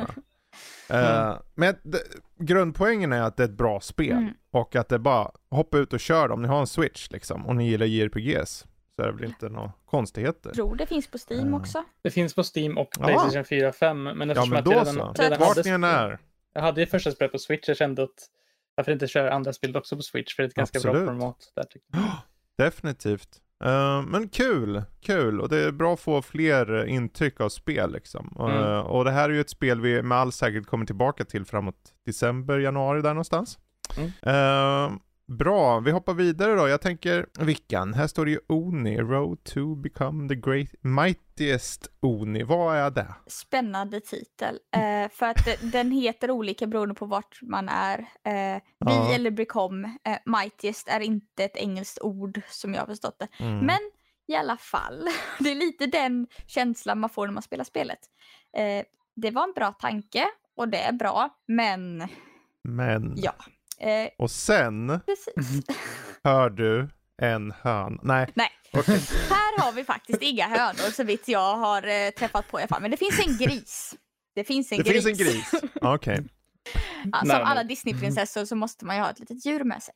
Ja, Nej, ja. Men här följer vi ju då en, en liten Oni. Eh, han är alltså en japansk demon mm. eh, som ger sig till en ö för att träna. Eh, det är lite konfundersamt i min hjärna huruvida han gick dit frivilligt eller inte. För att alla andra som är på den här ön kom inte dit frivilligt. De blev dödade av eh, mm. eh, persikopojken. Eh, som jag nu har glömt vad han heter på japanska. Men eh, det är en japansk legend om en... Okay. en eh, det har varit lite ett frågetecken där. Nej, det är en väldigt känd japansk legend om just okay. persikopojken. Och han ska utplåna alla demoner. Så det är mm. den de har spunnit på. Mm. Den legenden. Eh, och då är man ju motparten. Här är man ju en liten demon som ska bekämpa den här människan. Eh, för mm. att människan har gjort, ja men dödat alla hans vänner och familj och sådär. Eh, så han ska bli stark. Man tar sig till den här ön och får uppdrag. Eh, och de här uppdragen är strider. Eh, där du ska ha ihjäl ett visst antal monster eller i en viss ordning och lite sådär. De är väldigt varierade. Mm. Det finns ju till datorn, jag körde det på PC. Eh, men PC-kontrollerna förklaras inte. Alls. Just det, eh, utan du får trycka på alla knapparna tills du inser vad det är som händer. Eller så får du avbryta uppdraget, gå ut, in i menyn och läsa det till vilka knappar du ska använda. Så spela med kontroll. Alltså, ja. det är alldeles för Herregud. mycket knappar. Eh, och memorera dem, nej. Eh, alltså det är skavankigt men jag tyckte ändå om det. Det är ett hack and mm. slash. Mm. du springer runt och har massa funktioner. Eh, du slår ner fienderna med ett knapptryck och sen måste du samla in deras själar genom att slå till dem igen med ett annat knapptryck. Okej. Okay. Mm. och sen så då, om du inte hinner inom en viss tid så återupplivas mm. fienden och du måste slå dem igen från första början. Och då stora mm. fiender tar en stund. Så det gäller att planera och liksom flyga runt i rätt ordning på i den här banan. Eller man ska säga. Mm. Så att många har snackat skit om det här men ja, ja inte så illa ändå. Nej. Eh, Alltså det finns något där. det enkelt. finns något där. Ja. Det finns upptäckande trots att ön är väldigt liten. Mm. Eh, och det är liksom lagom utmanande tycker jag, de här olika nivåerna. Man får lära sig successivt ända in i slutet, nya funktioner, attacker och sådär. Mm. Eh, så att deras nästa spel kan bli riktigt bra. Precis. Jag tyckte det såg intressant ut. Jag tror det var på någon sån här Nintendo Precis, Indie det var Showcase. stilen som fångade mig först. Mm. Eh, det har en väldigt cartoonish cell shade, ja precis. Eh, jag har hört dock att på switchen, den klarar inte riktigt det, switchen. Det blir lite för mycket Ja. fiender, det blir lite mycket. Eh, men på PC, inga problem, ingen stuttering, ingenting. Mm. Eh, som jag upptäckte Okej. i alla fall. Så det kan vara Men, ja. mycket skit ifrån just switchen, för det känns som ett switch-spel. Men mm, Mm. inte riktigt optimerat. Jag hittade nu vad han persikopojken heter. Han heter Momotaro. Momotaro, så är det. Ja. Men jag tycker det låter som ett intressant koncept när jag läste din recension. Det är läste Men den i alltså alla det fall. är att- ju... Ja. Eh, kika på det ifall du tycker att japansk Mm. mytologi är spännande. Eh, tycker du om hack and slash så är det en bonus för det är det det går ut på. Mm. Men eh, ja, halvrekommendation. Ja, Jag, ja, jag tycker om båda. kolla upp det. Mm. Man får liksom ta och kika på det först, kolla in Steam eller vart ni nu är och bara okej, är det här något för mig? Eh, och kanske bortse från eventuella, för, för jag ser att det är bara 29 recensioner på Steam och alla är mestadels negativa. Det är Men väldigt det- mycket negativt som sagt. Men Ja, det är men inte det är så ju- illa. Nej, och det är just 29 stycken bara. Ja. Så att ta det med en nypa salt. Uh, vet, ibland, ungefär som vi pratade om innan, eller kanske var innan, eh, i början där. Men att ibland så är ju spel, om det ett spel är för dig, så Mm. kan den höja sig Mm. över eh, vad som kanske för andra ses som mediokert. Det kan bli någonting speciellt. Så att eh, om det är något som passar er, det märker ni Ja. kanske när ni kikar in det. Jag funderar Mm. på ifall de som har slängt sig på detta ändå indiespelet har varit Mm. hypat det lite. Och Ja, ja, då faller det platt. Så är ja, det. just det. Jag tror att det kan bli så lätt när man ser det på någon sån här showcase. Det ser Mm. intressant ut liksom. Så tänker man kanske inte på att det är just indiespel från en utvecklare som kanske inte har gjort så mycket innan. Så det blir liksom att det, det ser ut som någonting Nintendo kanske skulle ha gjort eller någonting. Typ, något, typ Wind Waker Zelda eller någonting. Mm. Liksom. Och Mm. spelade du på Steam med tangentbord, det är skit. Alltså,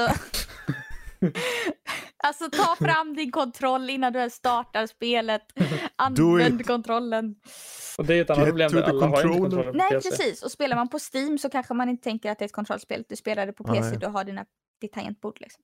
Men det är tredje person liksom? Eh, tredje person, eller? ja precis. Ja, Eh, och så styr du två karaktärer samtidigt, vilket också har blivit vanligare, men folk har Mm. lite svårt med det vet jag. Typ eh, Bayonetta Origin som Mm. släpptes nyligen också. ja just det. Det är verkligen hit miss, hur svårt lätt Ja. är det att styra dem liksom. Ja. Okej, men Oni, Road to become the mightiest Oni. Ja, Vad kika det- på det. ehm, kika på det i alla fall. Dubbel bemärkelse där med Oni, Oni. Ja precis, Oni, eh, oni. intressant titel. Eh, apropå gamla titlar då. Eh, jag körde ju faktiskt Minecraft återigen så tvingade jag in mina ungar och sa nu barn. Nu ska vi hitta på något. Vad vill ni lira? Och då var det deras förslag. För jag tänkte ju så här, ja men ja, vi koll, jag bad dem kolla på Steam, hitta något spel, vad som helst. Jag är öppen för det mesta. De bara, ah, det är för mycket, jag vet inte, oj. Och sen kom jag med 40 förslag och de bara, nej. Och så slutar det på Minecraft. I slutändan. Så vi börjar med en ny, vi öppnar upp så här LAN-session liksom här. Så här, man, man kör bara en singelbana och så kan man trycka open för LAN. Och sen kan de bara ansluta till min dator. Och så satt vi och lirade och byggde och byggde. Och, eller ja, jag byggde och de drog direkt mer eller mindre. De var halvvägs till Haparanda innan jag bara, ska ni inte komma tillbaka nu och hjälpa mig att bygga? De bara, men vi utforskar ju!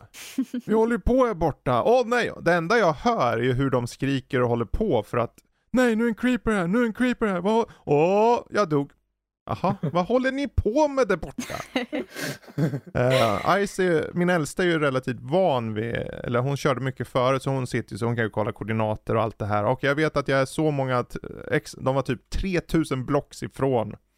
Det var en ganska bra bit de bara, oj vi kanske ska ta oss tillbaka. Ja, när de kom tillbaka hade jag hunnit byggt ett fort med en mur runt och ett extra hus. Eh, och de kom med en häst och sa, nu har vi en häst. Jaha, okej, nu drar vi och så drog de igen.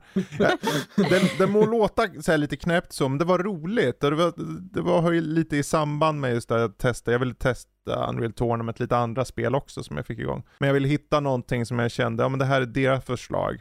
Eh, och där ska jag ge till Minecraft att det må ha gått x antal år, men att hoppa in och bara bygga, det funkar. Det bara funkar. Och nu har de ju adderat nya typer av djur och biomes och de, det, om du gräver djupare ner så kommer du till något nytt skikt. Och sen är det typ 50 block ner till det här sista slutliga eh, där det tar stopp liksom. Men nu är det alltså mer typer av block och allting som jag bara, vad är det här? Vad är det här? Här är en hare, varför tittar han på mig sådär? Och liksom sådana då? aspekter. Vad sa du? In- Ingen höna då som ville spela tärning? Ja, och sen ja, är en höna som tittar lite snett på mig. Det var många hönor, det var faktiskt en höna som tittade. Han tittar på mig, han tittar på mig sa jag. Och de frågar, Va, vadå? Vi är borta i Haparanda just nu, vad gör du med hönan? Ingenting, jag dödade den precis sa jag och så högg jag ihjäl den. Så att, eh, men jag behövde käk. Uh, Elsa hade gjort en liten hönfarm där, så det var liksom tre gånger tre meter, 500 hönor. Jag bara, det här känns ju inte så jävla schysst. Lite som på riktigt. Så. Lite så, ah fy.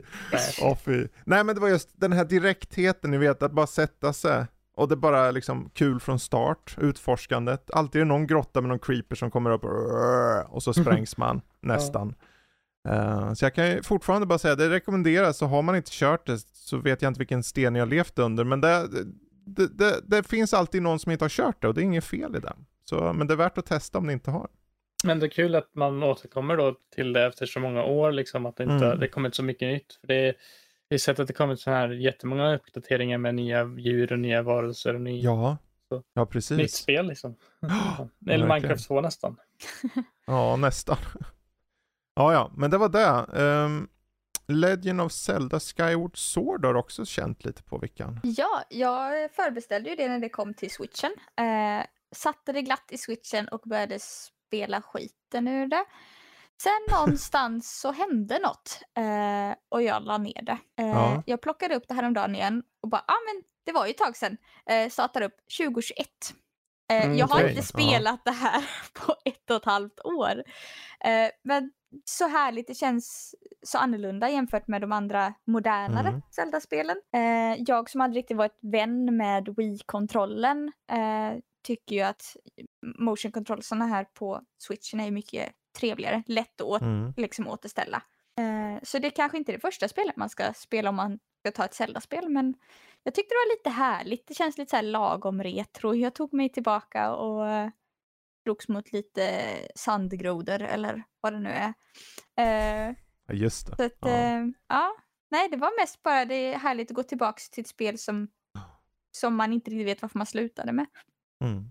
Det Det är, ju- ja, det är mycket mer berättelsetungt Zelda, mycket mer linjärt. Eh, det var inte de första jag körde igenom helt och hållet. Jag körde det först när det kom på Wii för väldigt länge sedan nu. Eller inte väldigt länge, det var typ 2000, eh, var det 2014 eller någonting jag körde det, men det kom ut typ 2011. Eh, och sen så släpptes det ner på switchen igen och så körde jag igenom det igen. Jag tyckte ju som sagt att kontrollerna på switchen är mycket mer responsiva än de var Mm. på Wii. Alltså det är väldigt annorlunda tyckte jag, Mm. i hur det kändes. Ja, Ja. det, det var en mysig värld det där. Mm. För jag kommer ihåg, jag täckte ju det spelet. Ehm, bra liksom, jag eh, var glad över att det fanns en tydligare story. Så, för det har känts i de gånger jag har testat Zelda att det har varit lite mer tunt där. Den här kände var lite mer fyllig där. Ehm, och det är alltid skönt, jag testar ju aldrig riktigt fullt ut då, om jag minns rätt. Eh, kanske att man testar, vet man, någon kompis hade någon Wii eller någonting eller vad det var. Eh, Men när jag körde så var det så här, okej, det- kontrollerna, de är tajta, de sitter bättre och så. Men jag är ju i samma sits, jag har ju inte rört det där spelet på ett och ett halvt år heller. Mm. Eller något sånt. Så Det är att, eh, ju det är ju ursprungshistorien till Zelda kan man säga, för det är där som hela timelinen börjar. Mm. Ja, och det är Så lite man- roligt för man kan ju känna igen så mycket grejer. Alltså, ja men det här har jag Mm. sett i Breath of the Wild. Eller många funktioner som man ser, ja men det är Mm. här de började. Han Mm. klättrar och han har olika liksom, mekaniska apparater som sen blev då The Chica Slate. Kan man ju se Mm. lite på. Det var ju det sista 3D Zelda-spelet som kom innan Breath of the Wild Mm. också. Så Mm. det är ju väldigt mycket där, till exempel stamina-mätaren, att man har så här stamina man kan springa med, rulla med det och sånt. Det kommer härifrån eh, och så.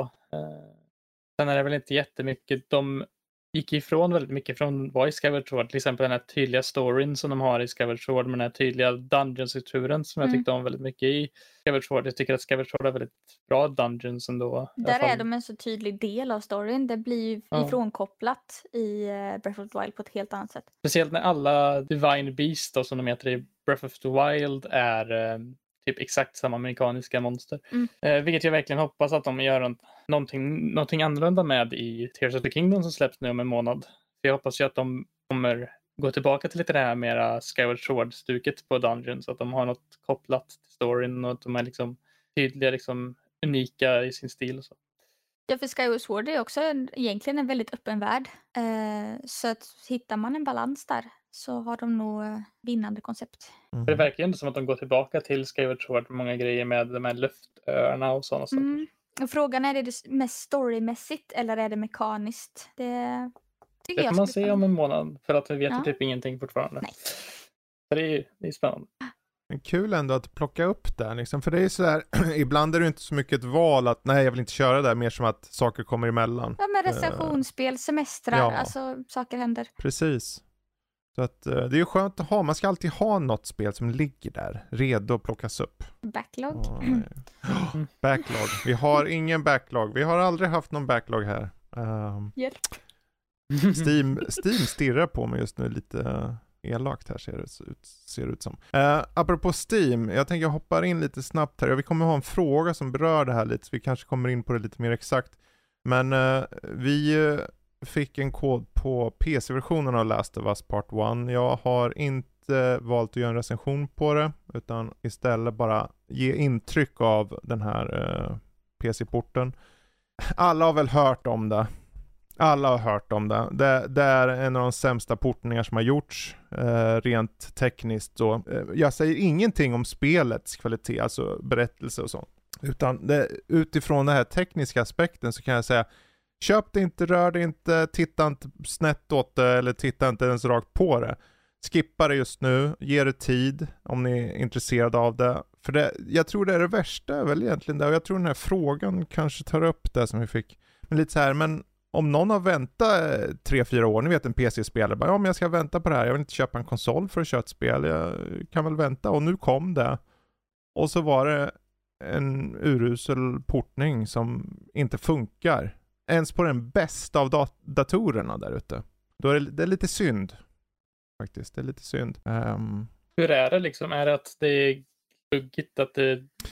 Ja, det kan vara allt från att ansiktet på Joel ser helt miffo ut, eller att det ramlar ur världen, eller att det stutters, eller att eh, det går inte att starta. Sen att, att bara starta det första gången tog 40 minuter för många människor.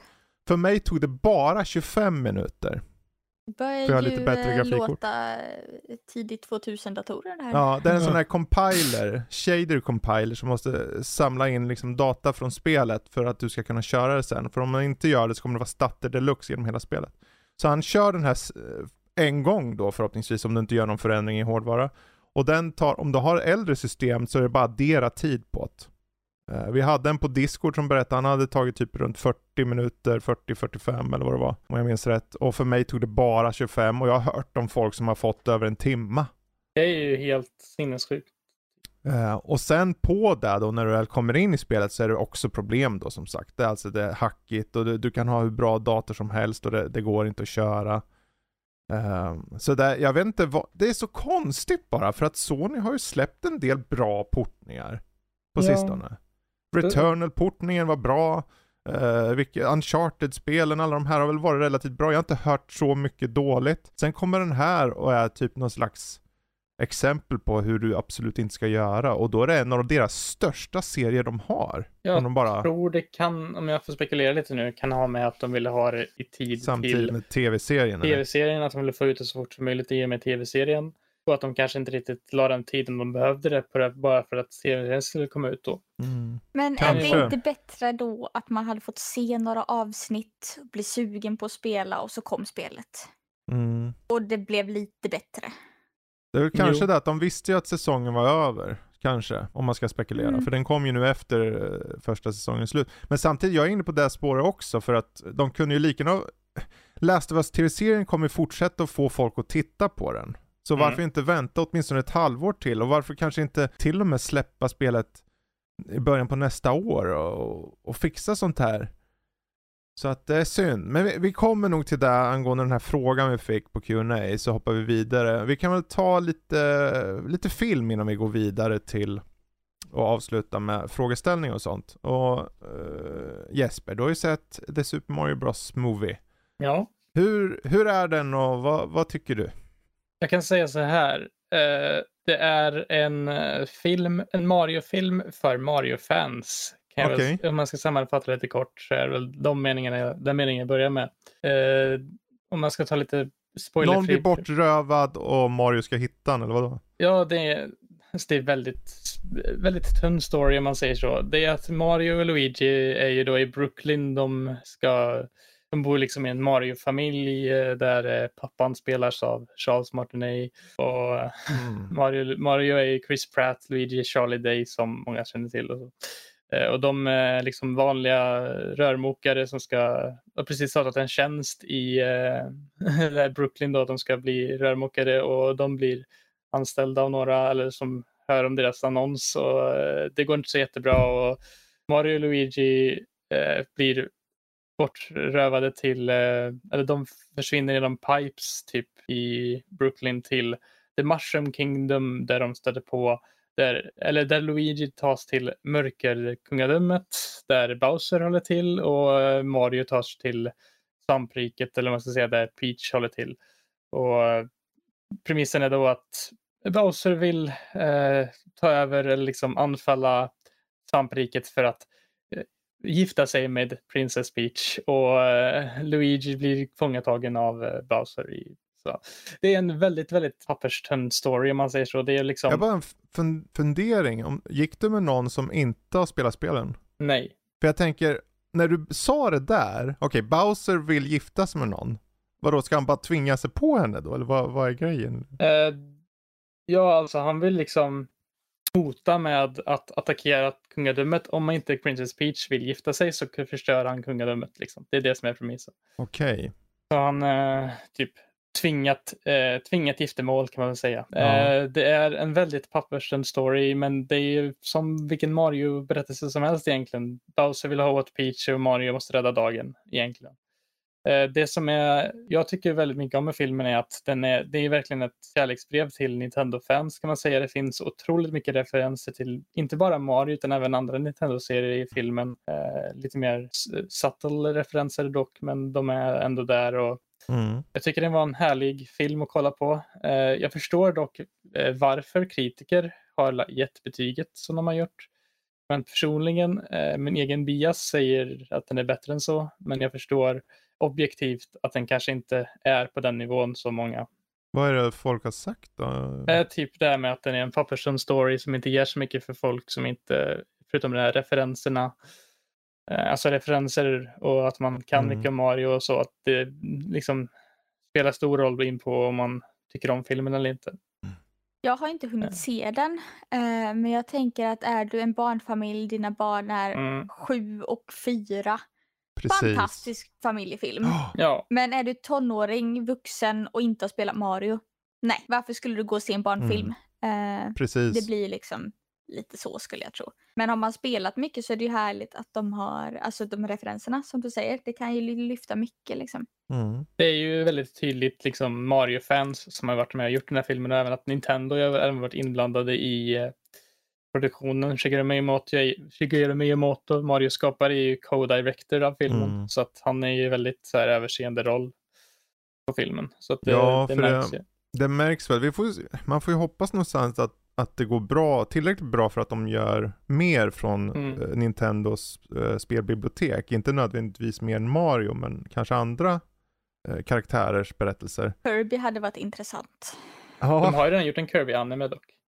Mm. Men, eh, en långfilm liksom. Ja, precis. Ehm, så att, eh, men sen, sen är det så här, ja varför inte? Jag blir mest så här, okej men om du inte, om du inte har sett eller spelat något och du får den berättelsen, det är en sak att säga att den är tunn, men just det här med att jag tror nog att många kommer ha problem med just, om, om det nu stämmer det som du sa mer exakt, det här med att eh, om en Bowser ska ta Peach till sin fru. Ja, det känns som en sak som i sig folk kommer ha något problem med. Och man egentligen borde ha problem med antar jag. Men allting handlar om hur det framställs såklart. Och i Eh, slutändan, Jag kan säga dig, eh, du vet för det är Odyssey va? Eh, I slutet av Odyssey.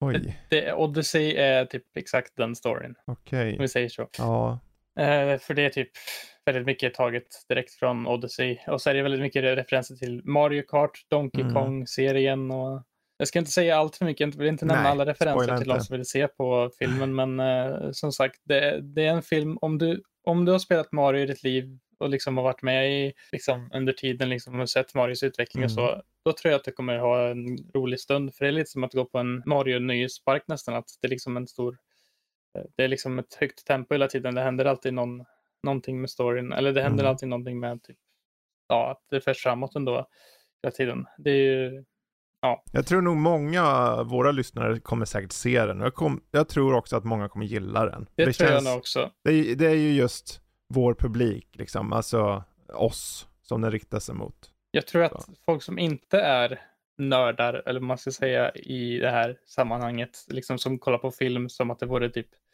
ja, liksom de här stora kritikerna och sånt. Eh, Det kommer ju inte vinna någon Oscar om man säger så. Men bland rätt fans så är det liksom Mm. rätt film tror jag. Och det, det, det är ju ett plus egentligen tycker jag. Ingen förväntar sig ju Hamlet när man tittar på Super Mario heller. Så. Och då tror jag man går på fel film i så fall. Ja. Mm. Eh, Det är, väl, det- det är bara att folk som inte har någon koll på Mario ska Mm. också kunna titta på den. Och det är just frågan nu, för där kommer ju Box Office visa. Mm. För det är en sak om du säljer in det bara till Nintendo-fans. Det finns många Nintendo-fans där ute. Men när de tar slut så måste en film gå ut på de generella massan av publik. Om inte den Mm. når ut där, om de personerna tittar på det och tänker den här storyn är si och så, eller den här saken är si och så, då, då går ju word of mouth åt fel håll. Så jag Mm. hoppas det går bra också. Eh, Det är ju lite men hur, jag ser fram emot hur att se slår den. den liksom bland barnfamiljer? Jag. Ja, tror att kan precis. gå, just barnfamiljer dock tror jag den går ganska bra.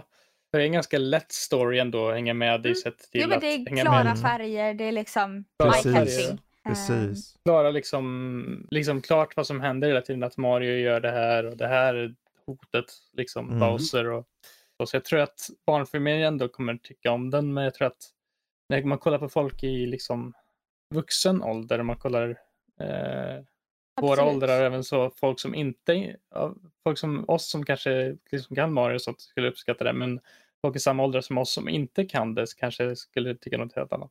Ja. Eh, Så jag tror Men, att det, eh, det är det där. det är Eh, Men ett- eh, det har ändå gått väldigt bra för filmen. Eh, Jag tror jag såg att det var typ 30 miljoner eller någonting första dagen.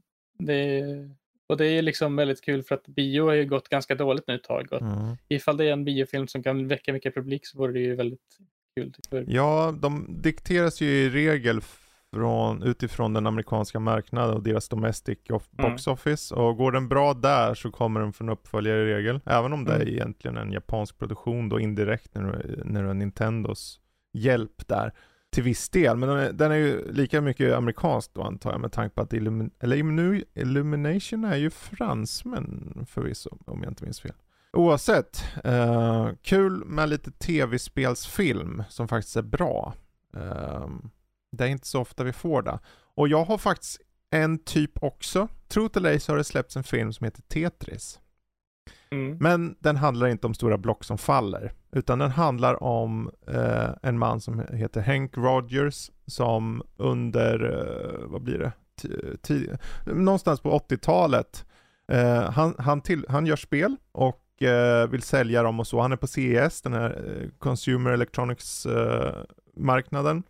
Där han ser en snubbe har en monter och i montern så visas Tetris. Så han ser det och blir hooked direkt. Tänker, Det här, det här måste vi ju försöka få ut på något sätt.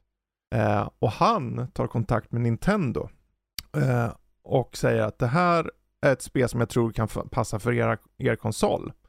Varpå de visar i hemlighet för honom en ny handhållen konsol som ingen i världen har sett. Som heter Gameboy. Och det här är baserat på den verkliga historien om hur spelet Tetris behövde med massa olika märkliga medel fixas att eh, få ut ur Ryssland mer eller mindre. För att det är ju ryskt eh, ursprungligen och eh, hela den resan jag har varit såhär när jag såg filmen så tänkte jag, för det finns vissa delar som uppenbarligen är till för, för att fiktionalisera upp det hela.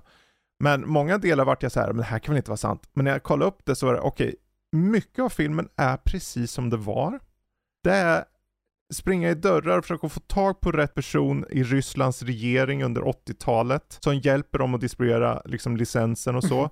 Och det bara inte går för att de har sålt bara som de, liksom, en licens ligger hos något företag och mm. en licens ligger hos han som äger men han som, äg, han som gjorde det får inte äga det egentligen för att det är statligt och Ryssland är som Ryssland är. Det är så här jätte, jättesvårt att navigera. Och allt är sidoberättelser med att den här Hank Rogers, spelat av Taron Edgerton, eh, har sin familj, han bor in, i Japan samtidigt och han behöver ta sig från USA till Japan, till Ryssland och fram och tillbaka. Eh, och den var väldigt underhållande faktiskt. Um, Eh, och eh, ge lite insikt i just hur, hur arbetet kan vara med att få ut ett stort spel som man tror på under en period eh, som är i mitten av 80-talet då spel överlag inte är lika stora på något sätt som idag. Men att han kunde se att det här spelet, det här kan ju kanske vara det spelet som släpps till den här nya konstiga handhållna enheten som Nintendo lite i hemlighet visar för honom, Gameboyen. Han tror, för de vill ju, de vill då skicka med Super Mario World eller Super Mario med Gameboy. Men han säger det är Tetris. Det är Tetris ni ska med och the rest is history. Det blev ju så också så. Det blev ju så, för att den funkar på alla människor. Vem du än är, gammal som ung, plocka upp Tetris och du sitter där. Uh, och han förstod det. Så jag, jag, kan rekommendera, den finns på Apple Plus. Uh, välspelad uh, och har en kul story som i mångt och mycket är baserad på verkliga händelser. så kika in den vet jag. Tänkte se den snart, det verkar intressant. Mm. Ja. Definitivt. Bra, men då tar vi och rundar av vad vi spelat och sett och hoppar lite snabbt till den här Q&A för podden där ni där ute skriver i vår Discord en fråga. I det här fallet många frågor fast på en gång. Uh, John Levin skriver följande. Nu ska vi se. Som nu med PC-releasen av Last of Us, känner ni att PC-spelare kommer få svårt att köpa andra Sony-spel? Eller är de mer förlåtande? Hur mycket påverkar det? Jag läser allting så kan vi ta och bryta upp det sen. Hur mycket påverkar en dålig release för PC-spelare och hur påverkar det konsolspelare? Skiljer de sig? Och hur är det på ett generellt plan spelkulturellt över plattformarna? Skulle ni säga om man jämförde PC-spelarkultur och konsolspelarkultur när det kommer till remakes eller spel överlag? Jag har sett många säga att de vill se Sony göra gott ifrån sig innan något köp överhuvudtaget eh, görs då antar jag. Eh, då PC-spelare i regel är mer priskänsliga i och med fullpriset och dess jankiness. Tänk vana med Steam-reor. Mm. Medan konsolspelare kanske har lättare att se förbi svagheter i spelreleaser, exempelvis remakes. Eh, på ett allmänt plan, hur påverkar eh, detta Last of Us varumärke tror ni? De är så det är så mycket snack om just vad som accepteras, bör accepteras och så vidare att jag ville höra vad ni tycker och spekulera kring frågorna ovan. Lite många frågor kanske, men vore roligt att höra från er i podden. Ja, det var många frågor på en mm. gång. Om vi börjar med början här då. Eh, känner ni att PC-spelare kommer få svårt att köpa andra Sony-spel eller är de mer förlåtande? Är någon grupp av spelare någonsin mer förlåtande? Jag vet inte. Jag vet inte, alltså det känns ju som att eftersom att de ändå har gjort så bra portar av andra saker så kanske det är liksom att Alltså det är väldigt svårt att se. Det beror på om man har kört andra portar på PCn kanske mm. av Sony-spel och sagt att det här var ju riktigt bra och sen så man bara den här som var riktigt dålig. Ja, och vilken sorts PC-spelare är man? Är man oh, wow, ja. detta spelet kom till PC? Eller är man ja, men jag ska spela Sony-spel? Har man koll på att det är från Sony? Alltså ja, vilken nivå är man på där? För jag vet ja. att när jag började spela liksom portningar så var det ju spelet jag fokuserade på, inte så mycket studion och liksom vad som var bakom. Precis. Det är klart att jag blev ledsen fall det inte funkade, men ja, bad ja, luck this time liksom. Exakt, jag undrar, det, i det här fallet, så, det, The Last of Us, det är en av de mest kända spelen. Uh, betyder det att alla Steam-användare har koll på det? Nej, nödvändigtvis inte, men det finns en stor chans för att Uh, jag kan ju bara utgå från mig själv, att det känns som att många PC-spelare, i alla fall Steam-användare, har relativt, relativt okej okay koll på saker och ting. Men att det finns, och det tror jag ni var inne på lite så här, att det finns lite av nyanser där, för om du bara spelar CS, då tror jag inte du bryr dig om något annat. Ja, där kan vara en fördom, jag vet. Men det känns som att, du vet när du kör ett spel, om du ser att personen har 2000 timmar i ett spel, då vet man ah, att okay, han är dedikerad på ett, så, ett spel och det är det som gäller. De andra då hoppar ju från spel, jag känner ju många som har hundratals spel och de har relativt bra koll på vad som kommer. Så det kan vara att de personerna är mer så här, att de inte förlåter, de kanske har koll på det mer. Det är det enda jag kan spekulera rent angående den frågan då. Det gäller ju dock typ alla sorts spelare när det kommer till eh, och liksom både konsoler och PC, liksom att vissa spelar liksom ett spel på PC mm. eller ett spel på konsol. Men jag tror att det kanske är lite mer så att det är mer så att PC-spelare överlag spelar liksom mer ett spel än konsolspelare som oftast går kanske mellan spel oftare liksom att man köper mer. Jag vet inte riktigt exakt hur det kanske är, men det är liksom att ja, det beror på det, vilken. Det eh, beror lite på ens, jag vet inte. Det är bra att du säger det, för det är så här, ur mitt perspektiv känns det som att PC, eller i alla fall Steam-användare, i regel har väldigt mycket spel. Vi snackar mm. ju jämt om backloggen, Steam-backloggen och så. Jag tror det kan vara många som köper många spel på rea till exempel kanske, men att de mm. kanske oftast håller sig ändå till typ ett spel och så blir det en större och större backlog. Det är väl mest just att, att välja och vänta på en Steam-rea indikerar i regel att du vet att du väntar på spelet i fråga. Mm. Och om du är en person som väntar på spel X, då har du lite koll på det. Mm. Det kan vara det. Men vi hoppar till nästa här. Hur mycket påverkar en dålig release för PC-spelare och hur påverkar det konsolspelare? Skiljer de sig? Det är bra fråga. Uh, jag vet inte, dålig release. Det känns som att PC kanske är lite mer vana vid det här early access delen av liksom att spel, många spel släpps i early access för PC. Det är de ju liksom inte helt klara. Då mm. liksom finns det en process innan. Eh, så om någon kanske inte är vetande om att spel kan vara early access och vad det betyder och att den kanske testar det spelet och tror att det också är early access till exempel. Kanske är mer förlåtande med att okej, okay, det kommer bli bra framöver eftersom att det kommer komma patcher och sånt. Medan konsolspelare liksom köper ofta ett spel som de liksom tänker att det här är för min konsol, det ska vara liksom färdigt och klart liksom dag mm. ett. Jag tror att det kanske kan finnas den distinktionen där med att PC-spelare är mer där, förlåtande på det sättet att spel på PC ibland ofta släpps lite halv Ja, och sen det där att man har kanske inte den bästa PCn om man är medveten mm. om att man att ja, det kan det vara ens egen mm. fel att det inte funkar. Och ibland kan mm. det jaha, var det mitt fel eller var det spelets fel den här gången? Mm, eh, ja. Medan på konsolen så ska det ju funka, lite som du Precis. säger, då är det dedikerat mm. till detta. Ja, för jag kan tänka mig då, det är ju som du säger då, att jag, och jag tror jag har den attityden också, att ja men jag, jag kan förstå att det här spelet har den här jankinessen, eller att det här buggarna sker och så. Medan du, om du är dedikerad konsolspelare, finns det möjligheten då kanske att du säger, ja men det ska ju funka bara. Och om det inte funkar lika bra, då blir det en stor grej av det kanske. Mm. Ja, precis, för att en ehm. konsol är liksom, det är ingenting du ändrar på eller fixar själv med någonting, utan konsolen är ju konsolen och det är liksom mm. samma upplevelse för alla. Så då vet man ju det liksom att man köper en konsol och då, då sen kan man, då, det är skönt, då behöver jag inte tänka på att spelen ska vara, man måste göra en massa grejer, inställningar och sånt för spelet för att de ska bli Medan på PC är det många som liksom är vana vid att de måste gå in i inställningar, ändra om massa saker för att det ska bli liksom passa för ens egen dator och sånt. Mm. Jag tror att det kan vara den där mycket mer att folk är mycket mer förlåtande på PC bara på grund av att alla PC är olika medan alla konsoler är lika. Ja, för hans eh, efterföljande fråga var ju just spelkulturellt som han skriver. Mm. Eh, jag antar han syftar på, han skriver det, skulle ni säga om man jämförde PC-spelarkultur och konsolspelarkultur eh, att det skiljer sig då antar jag? Uh, när det kommer till remakes säger han förvisso specifikt där, men överlag. Det är som gör en analys när vi typ skickar enkäter. Ja, nej men det är så här PC-spelarkultur. Jag tror, jag tror det finns. Det, du var ju, ni var ju båda inne på det, att man, man är, många är vana vid att kunna behöva ändra och också nu för tiden, de, de flesta spelarna är ju så pass gjorda på, på PC när det släpps på Steam att du, du går ju bara att starta spelet för att den känner av datorn i regel och anpassar inställningar därefter. Eh, och många har blivit vana med det, men att många också har medvetenheten om, är medvetna om att de kan ändra. Mm. Medan på konsol så är det lite av en ny grej. Så att numera finns det så här, du kan prioritera frame rates, du kan prioritera kvalitet på till exempel de nya konsolerna. Mm. Mm.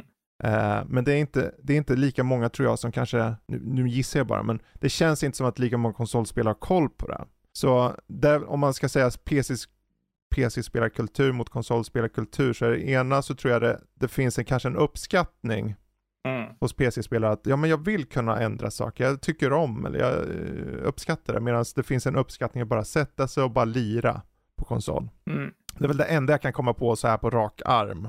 Ja men så över en kant liksom. Eh, Ja. Sen finns det ju många som oss till exempel som spelar både och. Eh, och då Liksom blir det man, lite eh, diffust också. Mm. Kanske också att man sitter i soffan och spelar eller någonting. Att det är många som sitter liksom i en soffa vid, vid en stor tv och spelar ett Precis. sånt. Det blir liksom en annan stämning än att man sitter liksom koncentrerat vid en dator på ett Mm. sätt som gör att det, det kan finnas en stor skillnad där ändå mellan att spela på en konsol och spela på en PC tror jag. Mm. Hans, eh, jag tar en sista fråga här så hoppar vi dit. Eh, På ett allmänt plan, hur på, påverkar detta Last of Us varumärket tror ni? Det är så mycket snack om vad som accepteras, bör accepteras och så vidare. Eh, Jag som har testat det här kan ju säga bara att jag tror att om du har köpt det här för fullpris så har du rätt att vara förbannad. Mm. Och om du är förbannad på Steam så kommer du se det. Jag, tror, jag har inte riktigt hunnit kolla på eh, betygen på Last of Us på Steam, men jag kan bara anta att merparten är negativt. Och det är så här att för de flesta personer som för första gången testar ett spel, om det är ditt första, du får bara en gång det här första intrycket, så kommer du bli märkt av det. Och ärligt talat, jag, jag, skulle, jag tror det tråkiga här att om de ser det här nu och spelar det och säger jaha, då vet vi att Last of Us alltså är skit. Så är det, det är synd. Mm. Mm. Men det är ju så det är också. Vi vet ju alla hur många spel som har kommit som jag, jag har ju haft turen, när jag körde till, till exempel Cyberpunk, så körde, då hade jag en bra upplevelse för att jag hade satt på dator, där funkade det bäst, jag hade en relativt bra dator. Medan för någon som satt på den gamla konsoleran, PS4. PS4 och så här, så var det så att den, den klarar inte att köra, det gick inte. Och då är det såklart, de spelarna är ju i samma sits Mm. på många sätt som de här, att de blir färgade av det, okej vi kommer inte köra något mer från de här jävla CD Projekt, de gör ju bara skit.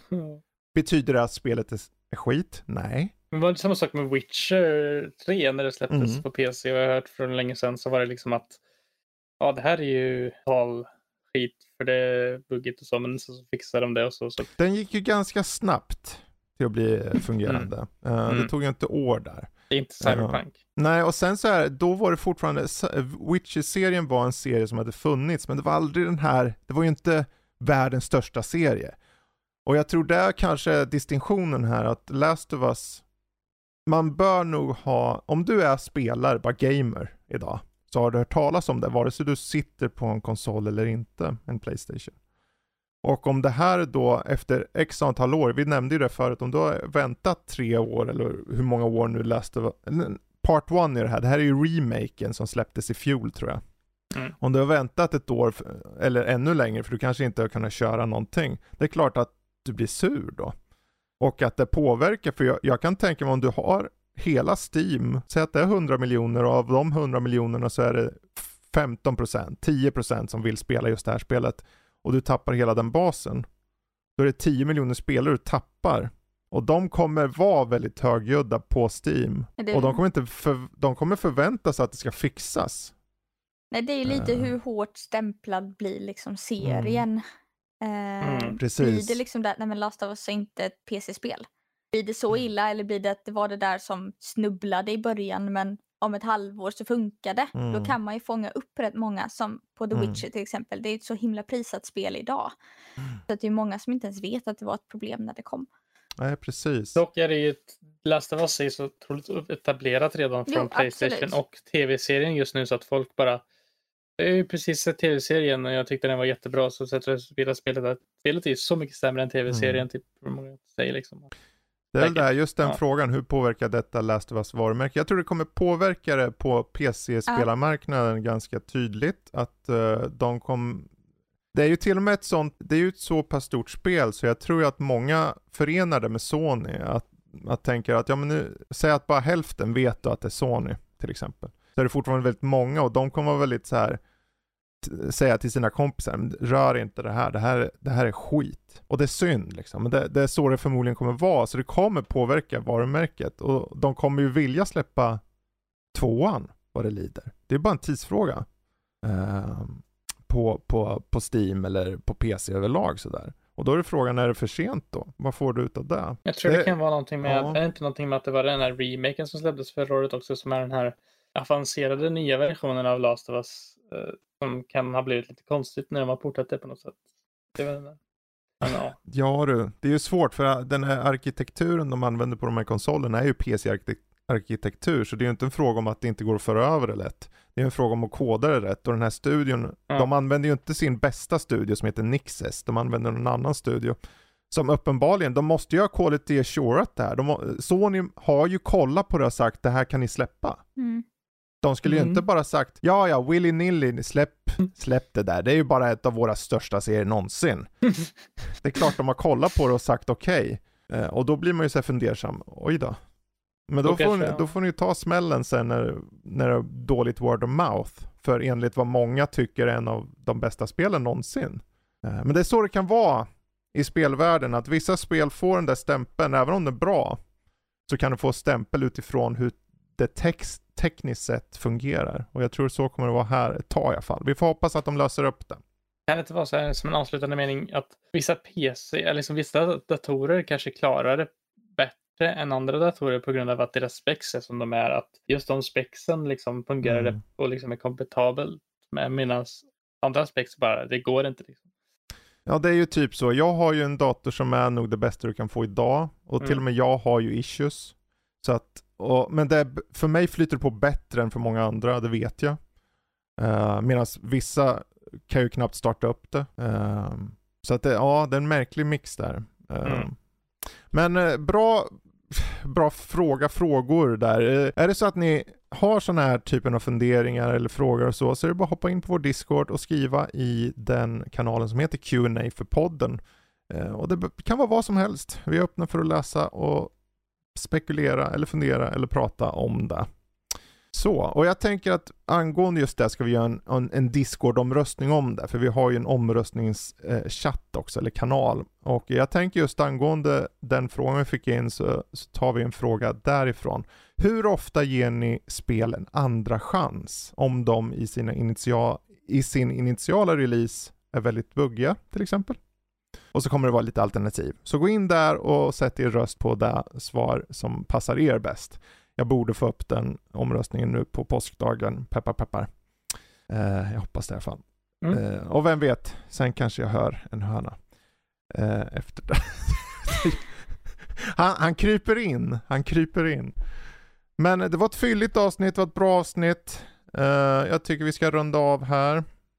Är det så ni har övriga frågor, ni vet vad ni gör. Som sagt, hoppa in på Discord eller mejla på info.nordlivpodcast.se och är det så ni vill eh, få tag på oss på de sociala medierna så finns vi på nordliv.se på Facebook, Instagram och Twitter. Jag tror det är mest Instagram vi är mest aktiva. Så bra, men eh, tack till Vickan. Tack till Jesper och jag tackar för mig och jag tackar er för att ni har lyssnat så hörs vi igen om eh, ja, någon vecka eller så. Tjingeling! Hej då! Ha det bra!